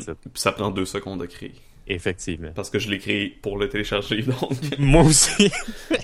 Ah, moi, tu vois, j'ai acheté quelques jeux sur Lolo parce que justement, il y a des jeux français, il y en a beaucoup, beaucoup sur Lolo. Ouais, faut que je me jette le jeu que Romeric nous avait parlé. Non, ben, il y en a que quelques-uns que, après ça, ça, ça va. Bon, ça- fait que. On, on va se dire au revoir. Au revoir. Au revoir. On va revenir avec Karine la prochaine fois, normalement. Hul, envole-toi. Donc, merci d'avoir été des nôtres, merci de nous avoir écoutés. Puis vous, qu'est-ce que vous pensez des univers tolkienesques? Ouais. Êtes-vous d'accord qu'il devrait avoir des nains rôdeurs et des elfes paladins? Dites oui ou non, ou on s'en sac dans nos commentaires. on s'en sac. Mais gênez-vous pas d'avoir une Pour moi, c'est vraiment juste deux univers différents. C'est Ouais. comme deux modes de jeu. là. Ouais, c'est ça. Mais bref, sur ce, on vous dit au revoir, on vous souhaite une excellente journée et surtout, bonne, aventure. aventure.